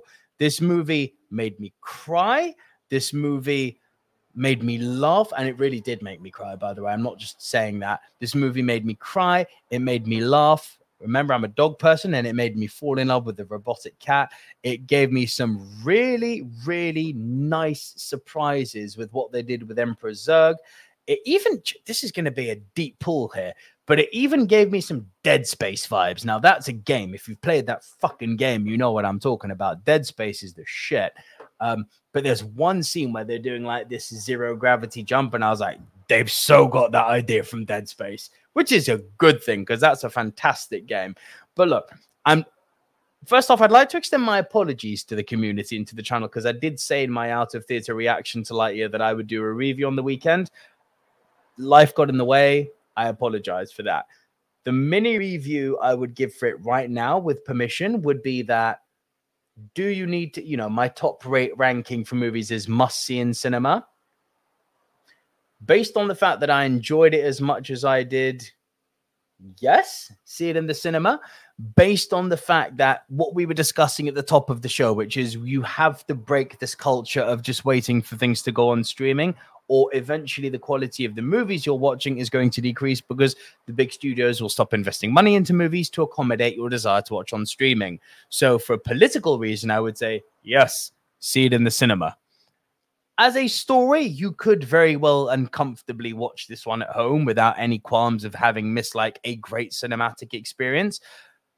But I may be in a minority here. I loved Lightyear. And again, like it up made me cry in the first 10 minutes, Lightyear made me cry in the first 30.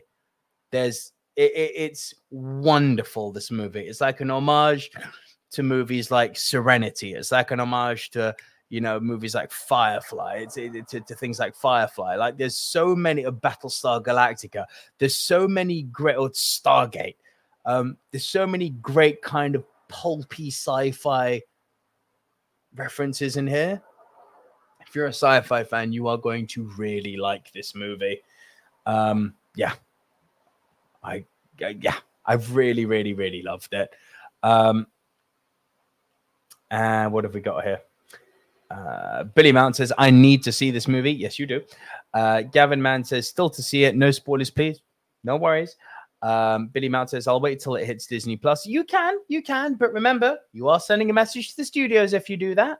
Den the Tech says, Love this film, seen it weeks ago, but couldn't say anything. Uh, I'm going to have to talk to you about that when I see you this weekend. And uh, Frank Torres says, Nico, your Dead Space analogy sold me a ticket. hey, there you go, my brother. Billy Martin says, Nico, do you remember the 2D animated series Buzz Lightyear of Star Command? I remember it. I never saw it. Um, I've, we've got a friend, uh, Den the Tech and I are on a comic book group, and we've got a friend called Nate who was actually saying the other day in the group that uh, apparently some stuff in Lightyear retcons some of that series. I've never seen that 2D animated series, so I wouldn't be able to tell you, Billy. But um, if it does or doesn't, what I can tell you is that whatever they've done in this movie story wise, two thumbs way up. Really, really good. Really, really good. Gavin Mann says it's 11 on your Pixar list. Sounds like a must see to me. It is. It is. Please go and see this movie. Please go and see this movie. It's it's it's wonderful.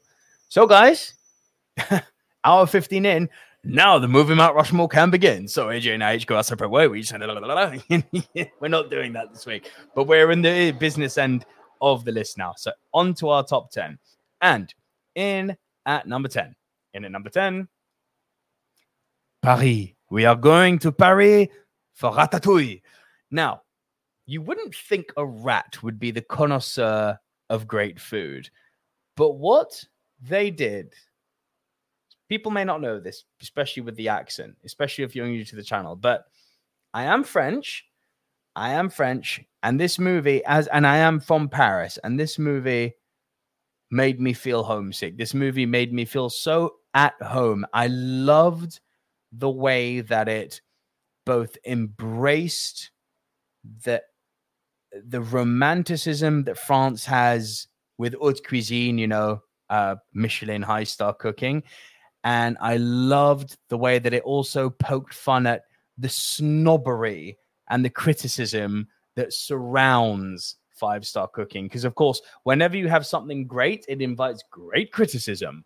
Um, which is why I've always said to people when they've said, "Oh, you're you're like a wannabe movie critic." I'm like, no, no, no, no, no. I am never, never, ever uh, sold myself as a movie critic. As I said to on the show with AJ, movie pundit. I'm here with my friends online and with my best friend, usually in studio, talking about movies.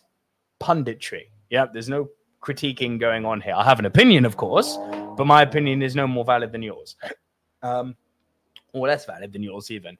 But what Ratatouille does is just sell you on the idea that food, when done properly, I mean, stating the obvious here, is the source of life, is the joie de vivre. It's the je ne sais quoi. It's the it's the thing that makes you happy. There's that age old saying, isn't it? The way to a man's heart is through his stomach.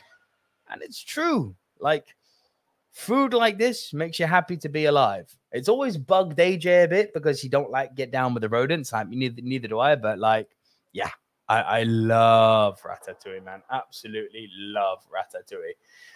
Um, Gavin Mann says, "Get ready to punt." Yeah, we're not there today. Um, Billy Mount says AJ is no longer a Mount- Mountain Rushmore. No, he is. He is. He is. He's just sick this week. He will be back next week, hopefully. Uh, he will be back next week, hopefully. Francis Lantes, I hear Ratatouille. All I can think of is Fawlty Towers. He put Basil in the Ratatouille. Yes. Well done, Francis. The last ever episode of Fawlty Towers, episode six, season two.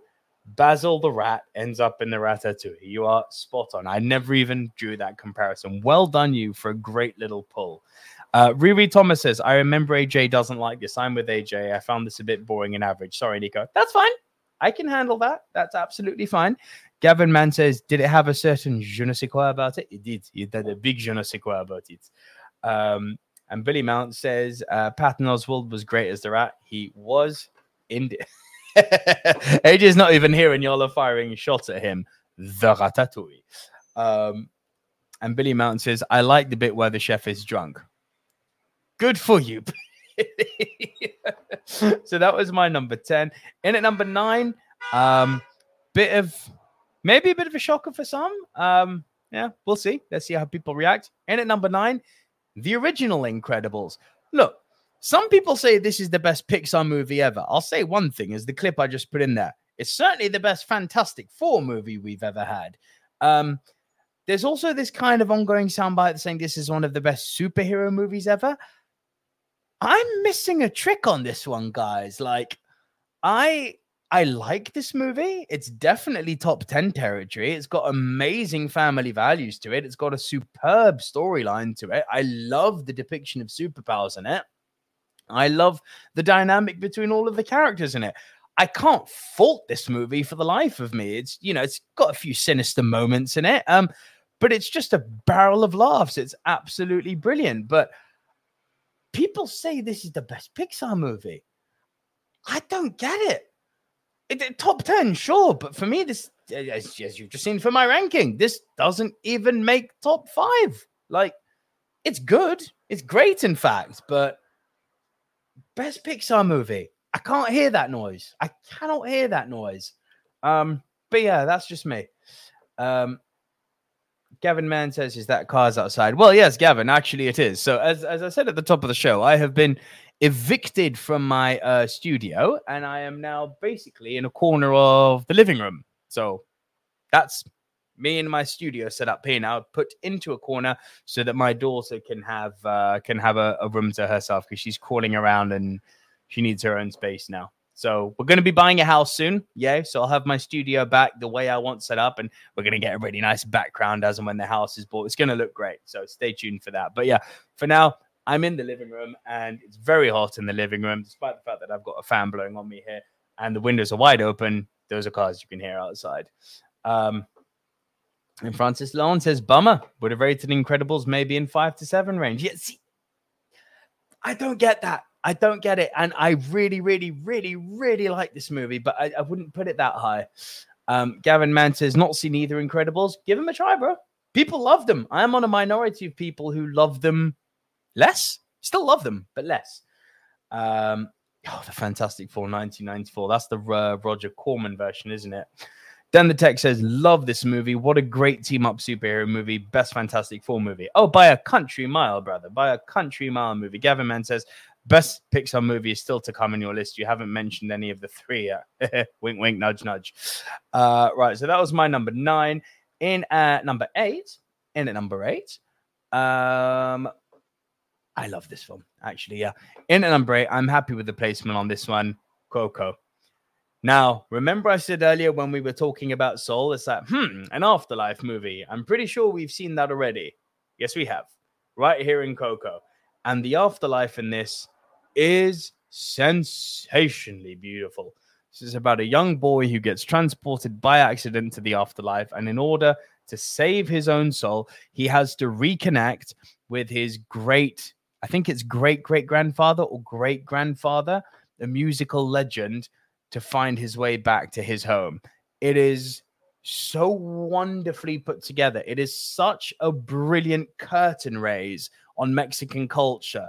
The music in it is sensational. This is a movie I want to see a sequel to because that that afterlife they created, that is a world I personally want to spend more time in. This movie is so good. Um, in, in the last few years, this has been Pixar's best movie. Going back to sort of 2018, I mean, this blew my mind when I saw it. And that end scene with him and the grandmother playing on the guitar is just, oh, it's wonderful. It is absolutely wonderful. Um, Francis Lon says, agree with Coco. And Gavin Mann says, I managed to hold hold it back in Coco until the song at the end. That song, Remember Me. It's so good. It's so good. Um, yeah, I can't stress that enough. In case you haven't realized, fucking love this film. Absolutely love this film. Um, and Frank Torres says, agree with Coco as well. So that was my number eight. In at number seven. In at number seven, haha, a lot of people people's favorite. We've got Monsters Inc. I adore this film as well. I think this is Pixar's fourth or fifth movie. What was so clever about this film is that where it started out as kind of like an almost office esque, you know, men at work, um, almost like a buddy, not a buddy cop, but you know, buddy comedy thing. Um, all of a sudden, out of nowhere, after we've got, you know, we've kind of dis- dispersed with the Saturday Night Live style skits, all of a sudden, we get out of nowhere this little girl, Boo. And the movie, out of nowhere, takes a turn for, for from being good to being incredible. It becomes heartfelt. It becomes it remains funny. It becomes kind of scary in parts. And the story that everyone loves in Monsters Inc. Just the idea that for centuries, monsters have been harnessing the power of fear, you know, the scream, making us scared until they realized this is obviously the sum up of the film that there's so much more powerful in laughter. Now, what a great message that is. What a great message that don't be afraid, be happy, you know, in its simplest form. What a great message to send to not only kids, but adults as well. And this is why, you know, Billy Mount said earlier, you know, the family movies, this is the point I'm making. And this is why Brave and Soul annoyed me so much because Monsters Inc. shows you can be kid friendly, but have superb themes, superb themes that entertain the adults and keep the adults hooked. Monsters Inc. is amazing. It is absolutely amazing. Then the text says, What a cast. Yeah, rightfully so. Billy Crystal, John Goodman, uh, what's his face? Uh, uh, Mr. Pink, fucking Steve Buscemi. Yeah, yeah, yeah. Just what a cast indeed. Um, Gavin Mann says, Put the thing back where I came from. Um, Francis Lon says, I'd rank Monsters Inc. maybe number five. I would listen to that. On any other day, I would listen to that. Uh, Ruby Thomas says Monsters Inc. has so many emotions. It's almost it's almost the most roller coaster of emotions Pixar film. I'd, I'd hear that too. Uh, Gavin Mann, yes, indeed. Steve Buscemi was the voice of Randall. And Tucky says, why is Tucky's comment not coming up? Tucky says Billy Crystal turned down the Buzz Lightyear role before Tim Allen, so he was then very keen to take on Mike Wazowski role after seeing success of Toy Story. I actually didn't know that Billy Crystal turned. Could I hear Billy Crystal saying to infinity and beyond? No, I couldn't. I'm glad things turned out the way they did. Um, and Gavin Mann says the hair detail on Sully was crazy. Crazy. yeah. Kitty. Oh, kitty. Um, and Frank Torres says we've still got three Toy Story films to go. We do indeed. We do indeed, sir. Uh, stay tuned. We're coming up to them in a very short while, but not yet. But not yet. So that was my number seven. And in at number six, Fish Are Friends, Not Food. Finding Nemo is my number six. This movie, along with The Blue Planet, got so many people interested in the underwater world that as an underwater cinematographer, it makes me so happy. Story wise, look, father searching for son. It's a story we've seen before, but where the way Pixar managed to capture the underwater world and show the wonders of the deep to an audience not familiar with them. I say again, as a diver, just makes me so fucking happy. I can't tell you. It's got so many great nautical references too. Like my favorite being Bruce, obviously.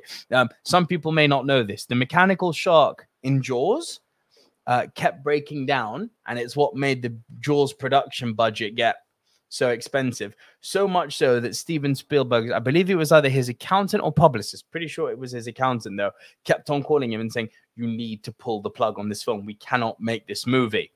Steven Spielberg's accountant was called Bruce. And they actually ended up naming the mechanical shark Bruce. And then you've got the great white shark in Finding Nemo. Hello, name's Bruce. You know, it's so good. And that's just one instance of the genius that permeates this movie. Um, yes, okay, we've already stated that we don't like Ellen DeGeneres. I'll listen to that noise all day long. Awful person. But the movie is fantastic. And it's got so many nice beats to it which finding dory just lacked. That whole beginning scene with his wife dying by barracuda the part where he gets captured the part where he finds dory and the sharks and the part where they go down into the deep and go through the jellyfish and then the turtles. I mean it's just oh it's such an adventure. It's such an adventure. It's brilliant. Um yeah Francis Lawn says, now finding Nemo, I'd personally rank seven to eight. Gavin Mann says, hmm, potential WALL-E and Inside Out in top four. Can't disagree with that. Uh, Francis Lalonde says, trying to justify moving Incredibles upward. keep trying. Tucky says, went to see Finding Nemo with mates during my carefree college years, so got a lot of love on nostalgia for it. It's so good, Tucky. I'm really glad you still love it. Never caught that naming of Bruce. Yes, Francis, I got you. That was all a little tip of the hat to Jaws. Um, so, so you're a clownfish. Tell us a joke. Gavin Mann says, Nico, we'll need to send you a sketch of the mechanics they used underwater for Bruce and Jaws. Yes, please. Yes, please. Do, do, do so, do so, do so, do so. Uh, so Finding Nemo is my number six, right, guys? Top five time. We're there. We are there. This is going to piss people off now, my ranking. I know for a fact that people aren't going to agree with this, but hey ho, here we are in the top five. And at number five, the OG Toy Story. I'm not being funny here. I love this movie still to infinity and beyond. Toy Story changed cinema. It changed the game. It has, as with all of these top tier Pixar movies, the voice acting is incredible between Tim Allen and uh, Tom Hanks. It has got incredibly well done themes of um, of of uh, of existential crises. Yes, it's got tropes that we've seen in cinema before, but reinvented and done oh so bloody well. Um, it, it, it's timeless. This is a movie. It doesn't matter how old you are, and it doesn't matter how old your kids are and their kids are. This movie is intergenerationally definingly brilliant. It is forever. It is, it is a game changing forever movie. This one, I adore it. Absolutely adore it. Um, Gavin Mann says, above two, bold. I love it. And Francis Lalonde says, hmm, Toy Story. I think number four. And Den the Tech says, I can agree with that. Thumbs up. Uh, and Francis Sean says, Mr. Potato Head ruled. Yeah, he did, didn't he? Such an asshole. Such an asshole. All right, guys. That was my number five. In at, sorry, let me just get rid of that comment there. Uh, Francis, boom, bang. And in at number four, uh, this, well, I think you can all see which way I'm going here. In at number four, we've got Toy Story 2. Above Toy Story 1. Yes. Here's why. I thought what they did with Toy Story 2 landed more of a more of an emotional punch to me than Toy Story 1 did. Now, of course, were AJ here, the argument he likes to use is that none of these other Toy Story movies would be possible without Toy Story 1. Now, of course, that comment stands to be true, but Toy Story 2 did beats that Toy Story 1 for me it's not that it failed to do, it never set out to do. Toy Story 1 had to establish these characters and the world they live in and establish the idea that, you know, toys are actually alive, which of course we all love, right? What Toy Story 2 did is it injected it with emotion. If you disagree, think about Jessie's song, When She Loved Me. You try and tell me there is a single moment in Toy Story that good. There's not. There's legitimately there is not. Um, those moments with in Toy Story 2 elevate it for me above Toy Story 1. It's so heartbreaking hearing Jessie's story and hearing what happened to her. All those years in isolation. I mean, think about this. It is literally a prison for the mind. She's been cast aside, set aside by the person that she loved and who held above everyone. And after years and years and years of neglect, that person takes her back and then abandons her. Like, that is some heart wrenching shit. I invite anyone to rewatch that now and not try and, and, and, you know, and hold back the tears. It is so hard to watch. And then you move on from obviously one scene doth not make a movie, as I've already discussed with Up. I think what they did with Woody in this story was sensational, giving him the choice where both are right and therefore neither is right. Because in his right hand, he holds that which he thought he held near and dear Andy and his friends. But then in the other, he's now just been presented with the story of Jesse and the story of loss and neglect. And a story which, as we know, kind of turns out to happen to him in Toy Story 3, but I don't want to skip ahead. So I'll, I'll come back to this point. But a story of warning saying, hey, eventually you are going to be cast aside, you are going to be forgotten about, you will stop being important to him. Do you want to just be thrown away and abandoned like I was? Or do you actually want to hang around with me and Bullseye and Stinky Pete and make a difference to us where you are able to? Or do you want to run back to your friends for the short term, be happy, but in the long term, you're going to be cast aside? That is brilliant storytelling. And for that reason, Toy Story 2 ranks above Toy Story 1 for me. Let me see the comments. Um, bum, bum, bum, bum, bum, bum, bum. Tucky says, in the first few minutes, you get the look, I'm Picasso joke, and then a little later, Potato Head using his lips to imply kiss ass. Genius. Yes, that's Toy Story 1. Genius. Francis Lalonde says, don't remember Toy Story 2 very well. Please go back and rewatch it, Francis. It's sensational. Crook45 says, yes again. Oh my God, thumbs up. Yes. Um, and Gavin Mann says, does AJ's argument fall apart with his love for T2 then? Yeah. Where that hashtag now, Gavin? a joke, of course. But yeah, look, it is what it is. The AJ's defense for the Toy Story franchise has always been one is the one, one is the one, because that's what created it all. It doesn't exist without that one, which obviously has some truth, but for me personally, lacks lacks the development. But you've heard AJ and I go at that one before. Francis says, Nico, question. Were there already plans for Toy Story sequels before As Original was in production? To my knowledge, no. Toy Story was meant to be a I don't I to my knowledge Toy Story wasn't even meant to be a feature film. It was meant to be like a kind of almost a, a product test or a product demo for for studio execs and they went, "Whoa, shit, this is good. What happens to this cowboy?" And that's how the story came to be. So I don't believe there was ever plans for sequels. Um, Den the Tech, I see your choices there. I'm going to star them and come back to them later. Uh, Tucky says, I'd argue Buzz's realization he's a toy in the original is deeper than Jesse's story, but they're both great. Ooh. So thematically, I hear what you're saying, Tucky. But actually, I do hear what you're saying. But delivery is important. And although Randy Newman, Randy Newman's song, you know, gave you the feels, I thought the montage of Jesse being abandoned that moved me to tears in the first. And you know, Buzz's story never moved me to tears. Maybe I was too young. Maybe maybe it'll change if I watch it now. Who knows? Um, Gavin Mann says thoughts on the theory that Andy's mum was Jesse's original owner. I've always prescribed to that theory, and I have always loved it because you can see because if you prescribe to that theory think about Toy Story 2 when she is so adamant.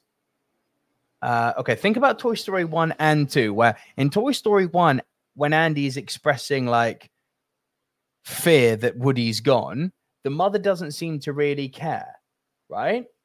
So she's kind of like, oh, whatever, you know, I've been there before. But then in number two, she's very adamant, like, no, no, no, this toy is not for sale. So it's the way I like to think about it it's almost like the pain that Andy was in reminded the mum of what she did to Jesse.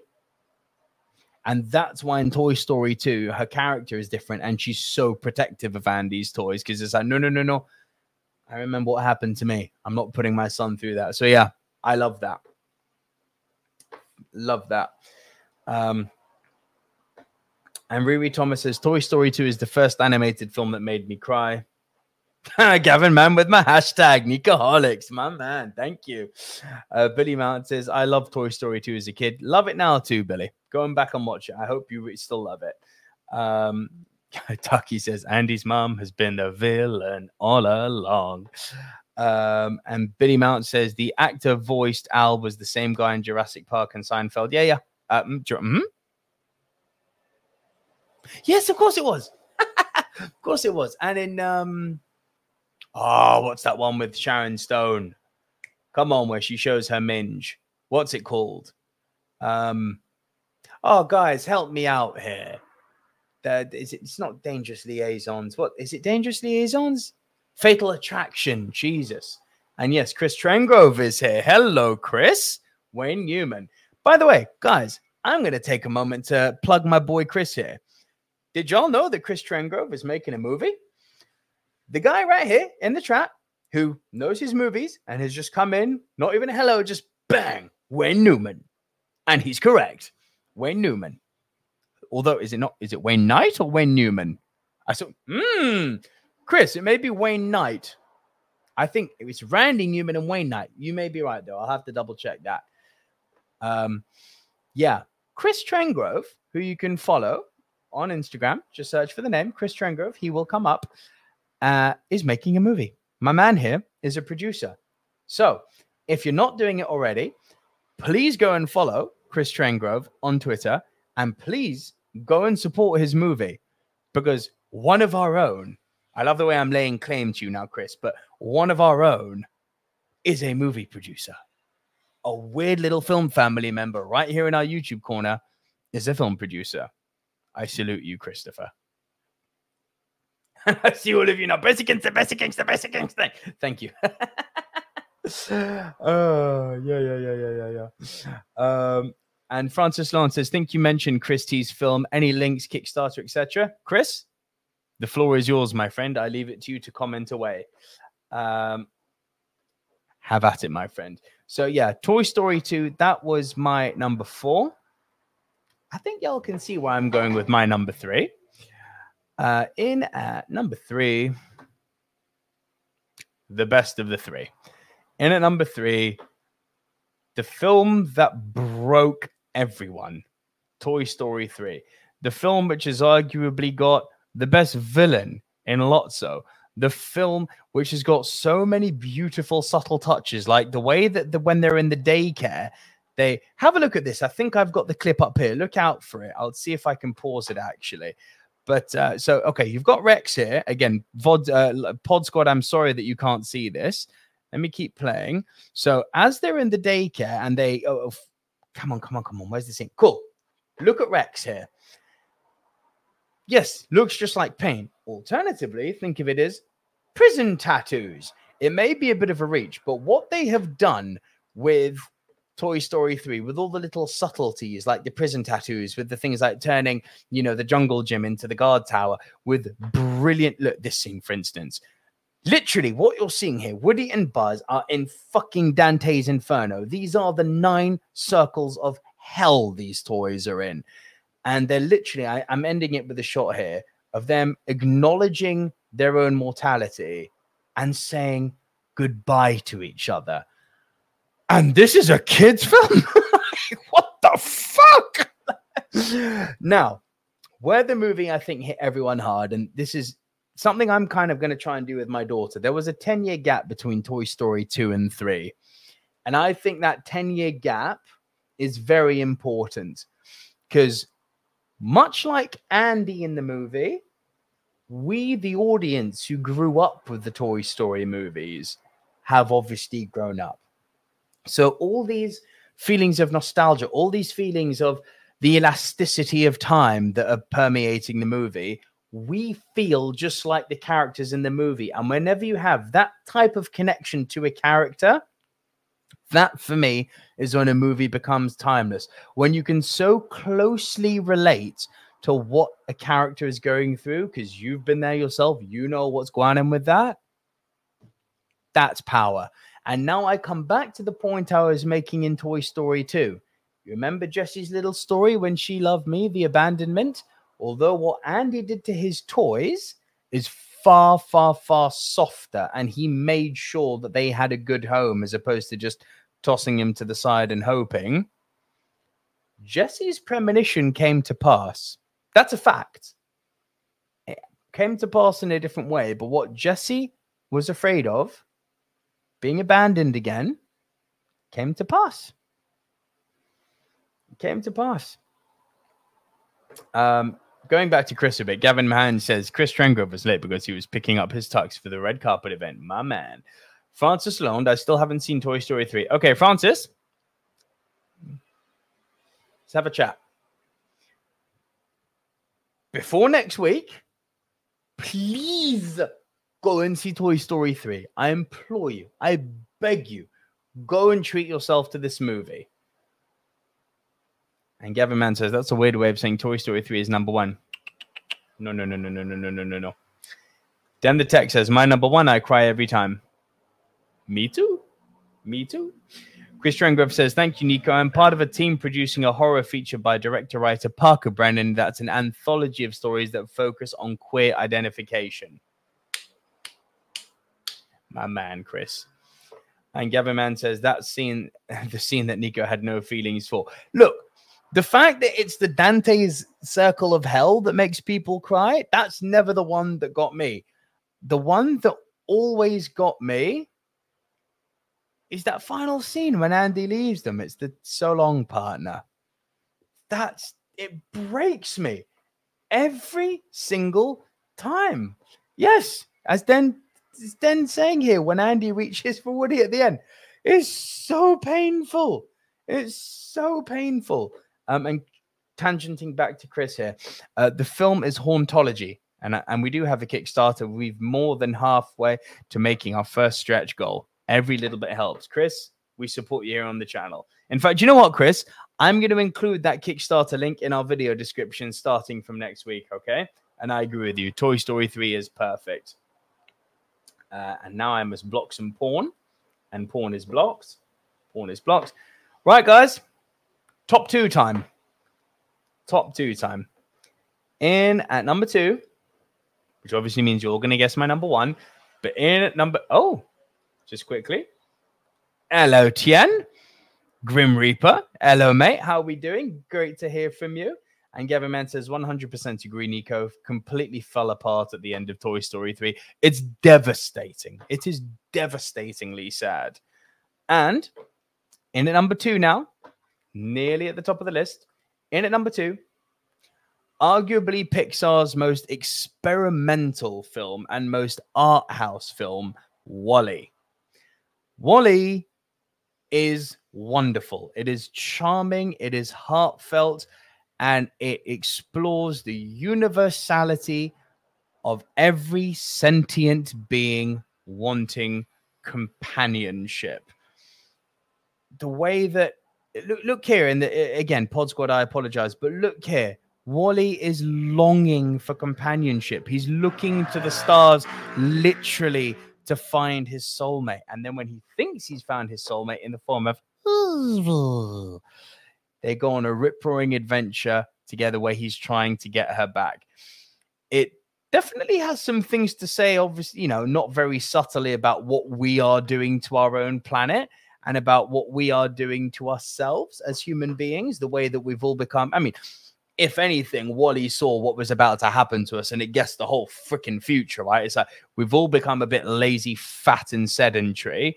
Um, we've all become a bit dependent on technology. I mean, WALL-E called it. Like we were already heading that way, but to the degree we have, WALL-E called it.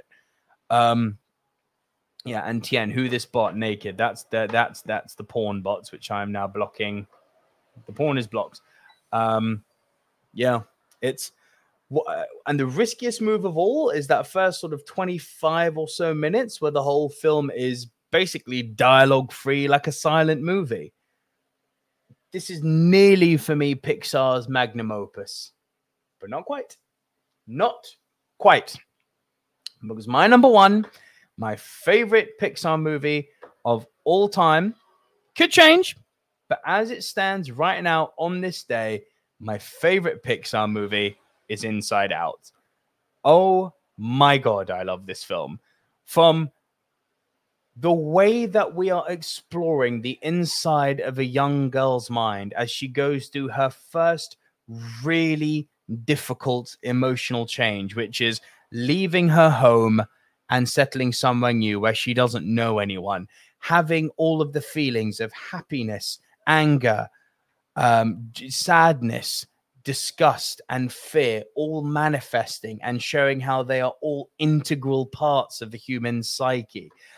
The, the way that the movie ends by showing that there's actually happiness in sadness and there's sadness in happiness and that human beings have mixed emotions and that's the power.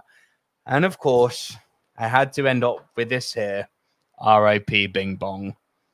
Oh, Bing Bong. I, I, I, I, I, I, I, I, I. Bing bong. Man, just I test for anyone. Watch this movie and tell me you don't cry when he says take her to the moon. I'm I'm getting teared up now just thinking about it. It is so hard to watch. Like, look at me. I've literally I'm tearing up now. It is so, yep, there you go. Riri Thomas says it take her to the moon for me. It's oh it's because we've all done it, haven't we? We've all done it. We've all had that feeling of you know being alone and having i'm actually tearing up now having that childhood imaginary friend you know who's essentially our our barrier our protection our safe place but outgrowing that and therefore losing that and coming to grips with a big wide scary world there is a universality to this movie everyone can relate to it and i think what a amazing, original, beautiful way to show the complexity of human emotions in its simplest form. Th- this, this is fucking filmmaking. This is filmmaking. This, this blew me away when I saw it, and still does to this day. It still does to this day. Um, Tien says Up is by far the most emotional Pixar movie for me. Well, we discussed Up, T. First 10 minutes are. I'll hear you all day on that, brother. Uh, Chris Trengrove says Inside Out is great. The adventures of joy and sadness feel less organic, more scripted. But yes, the ending unification of joy and sadness is cathartically perfect. Well said, my friend. Well said. Um, guys, look, it is the end of a show. I can't believe it thank you everyone for helping me keep the show up to a usual runtime. I really appreciate it. I couldn't have done this without you and the great comments you've been providing me with. So thank you for that. Um, it is that time. We are going to do a Rushmore. Um, I don't really have AJ to fight with here this week. So I'm going to ask you guys to start dropping your top fours or top tens if you prefer, but I'll be focusing on your top four places. Drop your Rushmores into the comment section down below. Um, I really want to see where you guys rank Pixar movies. And between myself and what your you guys put, we should hopefully be able to kind of figure out what the Rushmore of Pixar movies are. And obviously, that will then go on Twitter at Movie MT Rushmore at We Love Movies uh, with with uh, our good friend JT. And yeah, let's try and figure out this Rushmore. So let's see what have we got so far. So Den the Tech has given me three. We've got WALL-E, Inside Out, and Toy Story 3. So you and me are exactly in line there, brother. So I'm, I'm hearing that all day long. Francis Sloan says, Silver Screen Dudes, my Rushmore. We've got Ratatouille, Incredibles, Toy Story, WALL-E. Okay, so that's twice WALL-E has come up now, guys. uh, Tucky then says, for their top four, it is Monsters University, Toy Story 3, Toy, Toy, Toy Story 2, Toy Story 1. Nice choice. Gavin Mann says we've got number 10 Monsters University, nine Toy Story 2, eight Monsters Inc., seven Soul. Wow. Six Coco, five Inside Out, five Inside Out. Yeah, Gavin. Four uh, WALL-E, three Toy Story 2, two Up, one Toy Story 3. So I'm seeing WALL-E and Toy Story 3. That's twice in the top four now. What else have we got here? What else have we got? What else have we got? Uh, Riri has said, Thank you, Riri. Inside Out, Toy Story 3, Up, The Incredibles. A lot of love for Up, huh? Okay. A lot of love for Up. Chris Trengrove has said, The Incredibles, Toy Story 1, Toy Story 3, and WALL-E. So, so okay, for me, WALL-E has to be in there, right, guys? So WALL-E is definitely in there. Um, get a feeling that Toy Story 3 should be in there too. Uh, Francis Lalonde says WALL-E looks firm as does Toy Story 3. Yeah, I think WALL-E and Toy Story 3 do need to be in there. Uh, Tien says, wow, no one likes that. Well, hang on, T. Um, Riri Thomas picked up as their as her number three. Uh, sorry, their number three, and pretty sure someone else picked up. Yeah, look here, man. Gavin Mann put up as his number two. There's T, there's definitely some love for up here. Don't you worry. Um, guys, tell me how you think this sounds. Um, send out in the comments down below. I'm thinking WALL-E, Toy Story 3, Inside Out. Guys, help me. What should the fourth be? What should the fourth spot on the Rushmore be? Um, let me go back through your lists quickly see if there's a commonality. Uh, let's go back through everything. Nah, T allow cars, man. it's a classic film, sure, but it's definitely not making a Rushmore. Um, so, okay, once again, Dan said WALL-E, Inside Out, Toy Story 3. Those are the three I'm batting for, essentially. Francis Lalonde said Ratatouille, Incredibles, and Toy Story. I kind of only want to have one of the Toy Story movies in there, so let's avoid that spanner. Ratatouille, Incredibles. So we've got Ratatouille and Incredibles fighting. Um, then Tucky's brought Monsters University and the Toy Story franchise. We've got a Toy Story movie already. So we've got Ratatouille, we've got Incredibles, and we've got Monsters University. Okay. Gavin Mann's top four. WALL-E, Toy Story, Up, and so okay, Up. We've got a whole other fucking Rushmore here. Uh, Riri Thomas has said Inside Out, Toy Story 3, Up. That's the second time we've had The Incredibles in the top four. Uh, Chris Trengrove, Toy Story, Toy Story, WALL-E. That's three for The Incredibles. How would everyone feel about me putting The Incredibles as the fourth spot in the Rushmore? Um, hmm. Hmm, hmm, hmm. Uh, Gavin Mann says WALL-E, Toy Story 3, Up, Inside Out. I'm gonna do Toy Story 3, Inside Out, and and uh, WALL-E for sure. Up maybe. Tucky says Up should be there. Francis Lalonde, WALL-E, Toy Story 3, Inside Out, Up. That's a third one for Up. Tien, you're a happy man, bro. Everyone's going for Up. Um, Chris Trengrove, The Incredibles adds a different director voice, Brad Bird to the Rushmore. It does indeed. Uh, then I don't think I'm gonna go Monsters Inc., bro. I mean, I love it, but I'm not seeing enough love for it in the comments, and I want the people to have a decision here. Um, see, yeah, Coco. Coco's a great shout. Monsters Inc. They're both great shouts, but it to me it looks like it's a toss up between Up and The Incredibles. So we've got Toy Story 3, we've got Inside Out, um, Toy Story 3, Inside Out, and WALL-E. Those are the givens. Um, I actually need to mark these down so I don't forget them. Uh, where's AJ when you need him? Uh, so we've got Toy Story 3, we've got WALL-E, we've got Inside Out. So where I'm struggling now, guys, uh, Francis Landis suggest. Sorry, I laughed because I said Gavin saying put in Lightyear to wind up the haters. I could just to fuck people off. That would be quite funny. Um, yeah, Tien, uh, Toy Story 3 is in there, bro. It's in the Rushmore. Don't you worry, my friend. Uh, Francis Lalonde says battle between Incredibles and Monsters Inc. Now, at the moment, it looks like it's a battle between the Incredibles and Up. Uh, then the Techer said up. Gavin Mann said up. Chris Trangrover said The Incredibles. Chen has said up.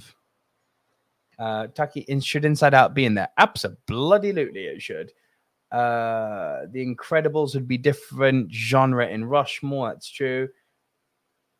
Gavin Mann says, Nico, the four I suggested will give a tight pull. I'll come back to that in one second, Gavin. Um, Chen says, love your new camera setup. Thanks, bro. Appreciate that. Um, I would push for Incredibles, but I think majority are looking at up, says Francis. Dan says make up. Let me just go back to what Gavin said.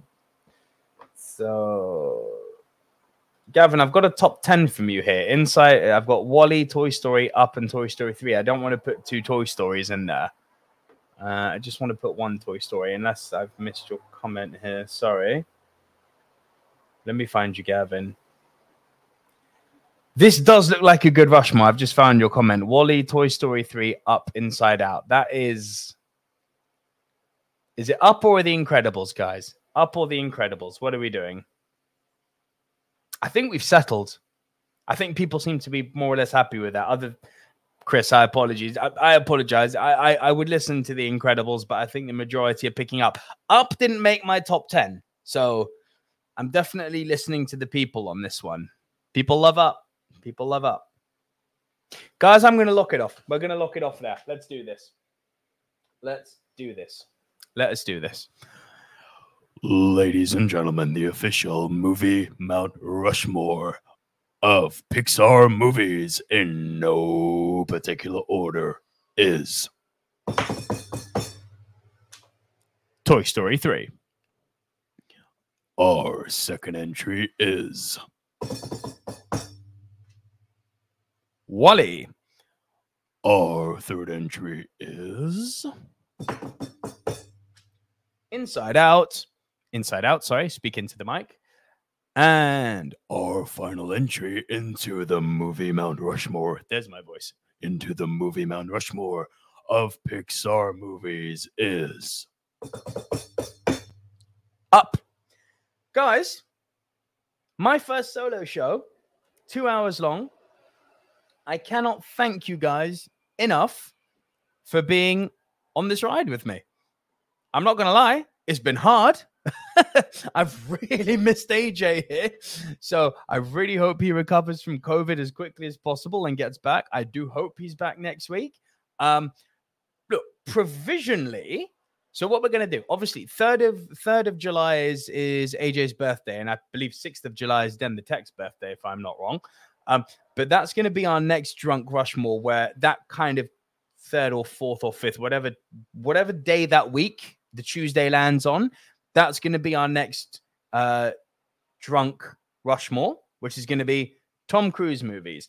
Next week, we're gonna do the remaining most anticipated movies of the year. Um, I know Gavin Mann pointed out last week that obviously we did a kind of most anticipated of 2022, but a lot of new movie announcements came out at Cinecon in uh Cinecon, uh, Cinecon, sorry, in Las Vegas a few weeks ago. So there's a lot of new stuff that's come out, and yeah, we need to talk about it and say what we're excited about. Then we're going to do Tom Cruise. So yeah, we got some shit planned. We've got a lot of cool top tens coming out. Um, but yeah, I'm not going to ramble on much longer, guys. I'm just going to say, like, look, as always, if you are listening to us on Pod, appreciate you. You're still our biggest community out there, all 33,000 of you. It would be really nice if y'all would come over to YouTube. It would be great. Um, if you are listening on podcast, it would be great to see you here on YouTube, which is Silver Screen Dudes. Every Tuesday, 8:30 p.m. UK time, we are live and we've got our regulars here in the chat as we do every week. And I love having you guys on the live squad here.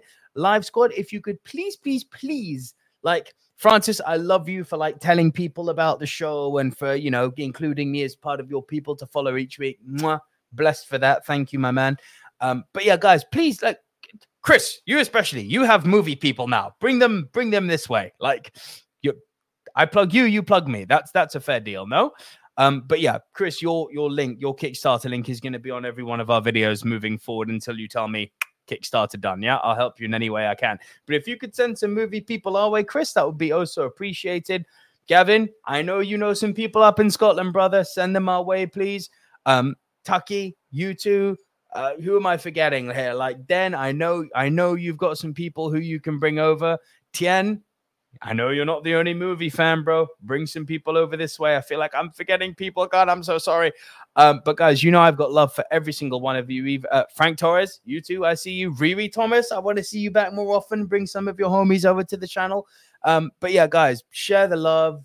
Sh- bring people over. We are a weird little film family here, so it would be really nice to to see me. You know, to to to, to see more of you and your friends coming and joining the show.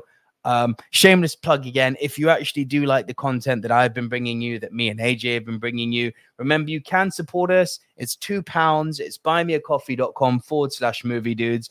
The link to that is in the video description and in the podcast description. Uh, it's two quid when we. It's not going into our pocket. It's to reinvest into the show, buying you hardware, buying you software. We're hoping to give you multi-camera angles. It'll help me build the studio in the new house, and it will just all be put back into making the show a better, more interesting place for you guys. Um, think of it as you building your studio collectively as a community. I know that's a terrible thing to say, but I don't have anything else to say right now. but yeah, guys, just please share, share, share the love. Um, and it's been awesome having you here. I've loved having you here. Um, and Chen says, I'll take this one as a loss. I hope this doesn't make your head blow up, but this view and your looks reminded me of Bradley Cooper. Well, mate, I'll take that as a massive compliment because he's a good looking cat. He is a good looking cat. So I'll take one. Um, and then, as you said, mate, everyone watching here now, guys, if you could give the video a like, that helps with the algorithm ranking. Thank you so much. Um, and if you're not subscribed already, guys, do hit the subscribe button. Would be greatly appreciated. But most importantly, please just tell people, help me, help AJ, just help us keep growing, guys. I just want people like yourselves watching the content and enjoying with us each Tuesday or as often as you can make it. Yeah, I love having you guys here. It's one of the highlights of my week. Oh, Tuesday's here. It's time to see my buddies on YouTube. You know, it's a nice time we have here, and I love seeing you guys. But oh, Chris Trengrove, that's very kind of you. I just bought you five cups of coffee. Thanks for great content, Nico and AJ. Chris, thank you, brother. Really, really appreciate that. Thank you, man. And guys, thank you to all of you for being here with me every Tuesday, for giving me so much of your time, for letting me into your life. It's lovely seeing you all. I'm going to stop rambling now and I'm going to end the broadcast. Guys, from me, Nico Liro, I'll see you all next week. Hopefully with AJ. Send him your love as you already have. Shout out to him at MOW News on Twitter. MOW News on Twitter. Um, send him your best and we'll see him hopefully back next week. If not, you're stuck with me again. I w- there will be a show next week no matter what. Guys, peace out. Love you all.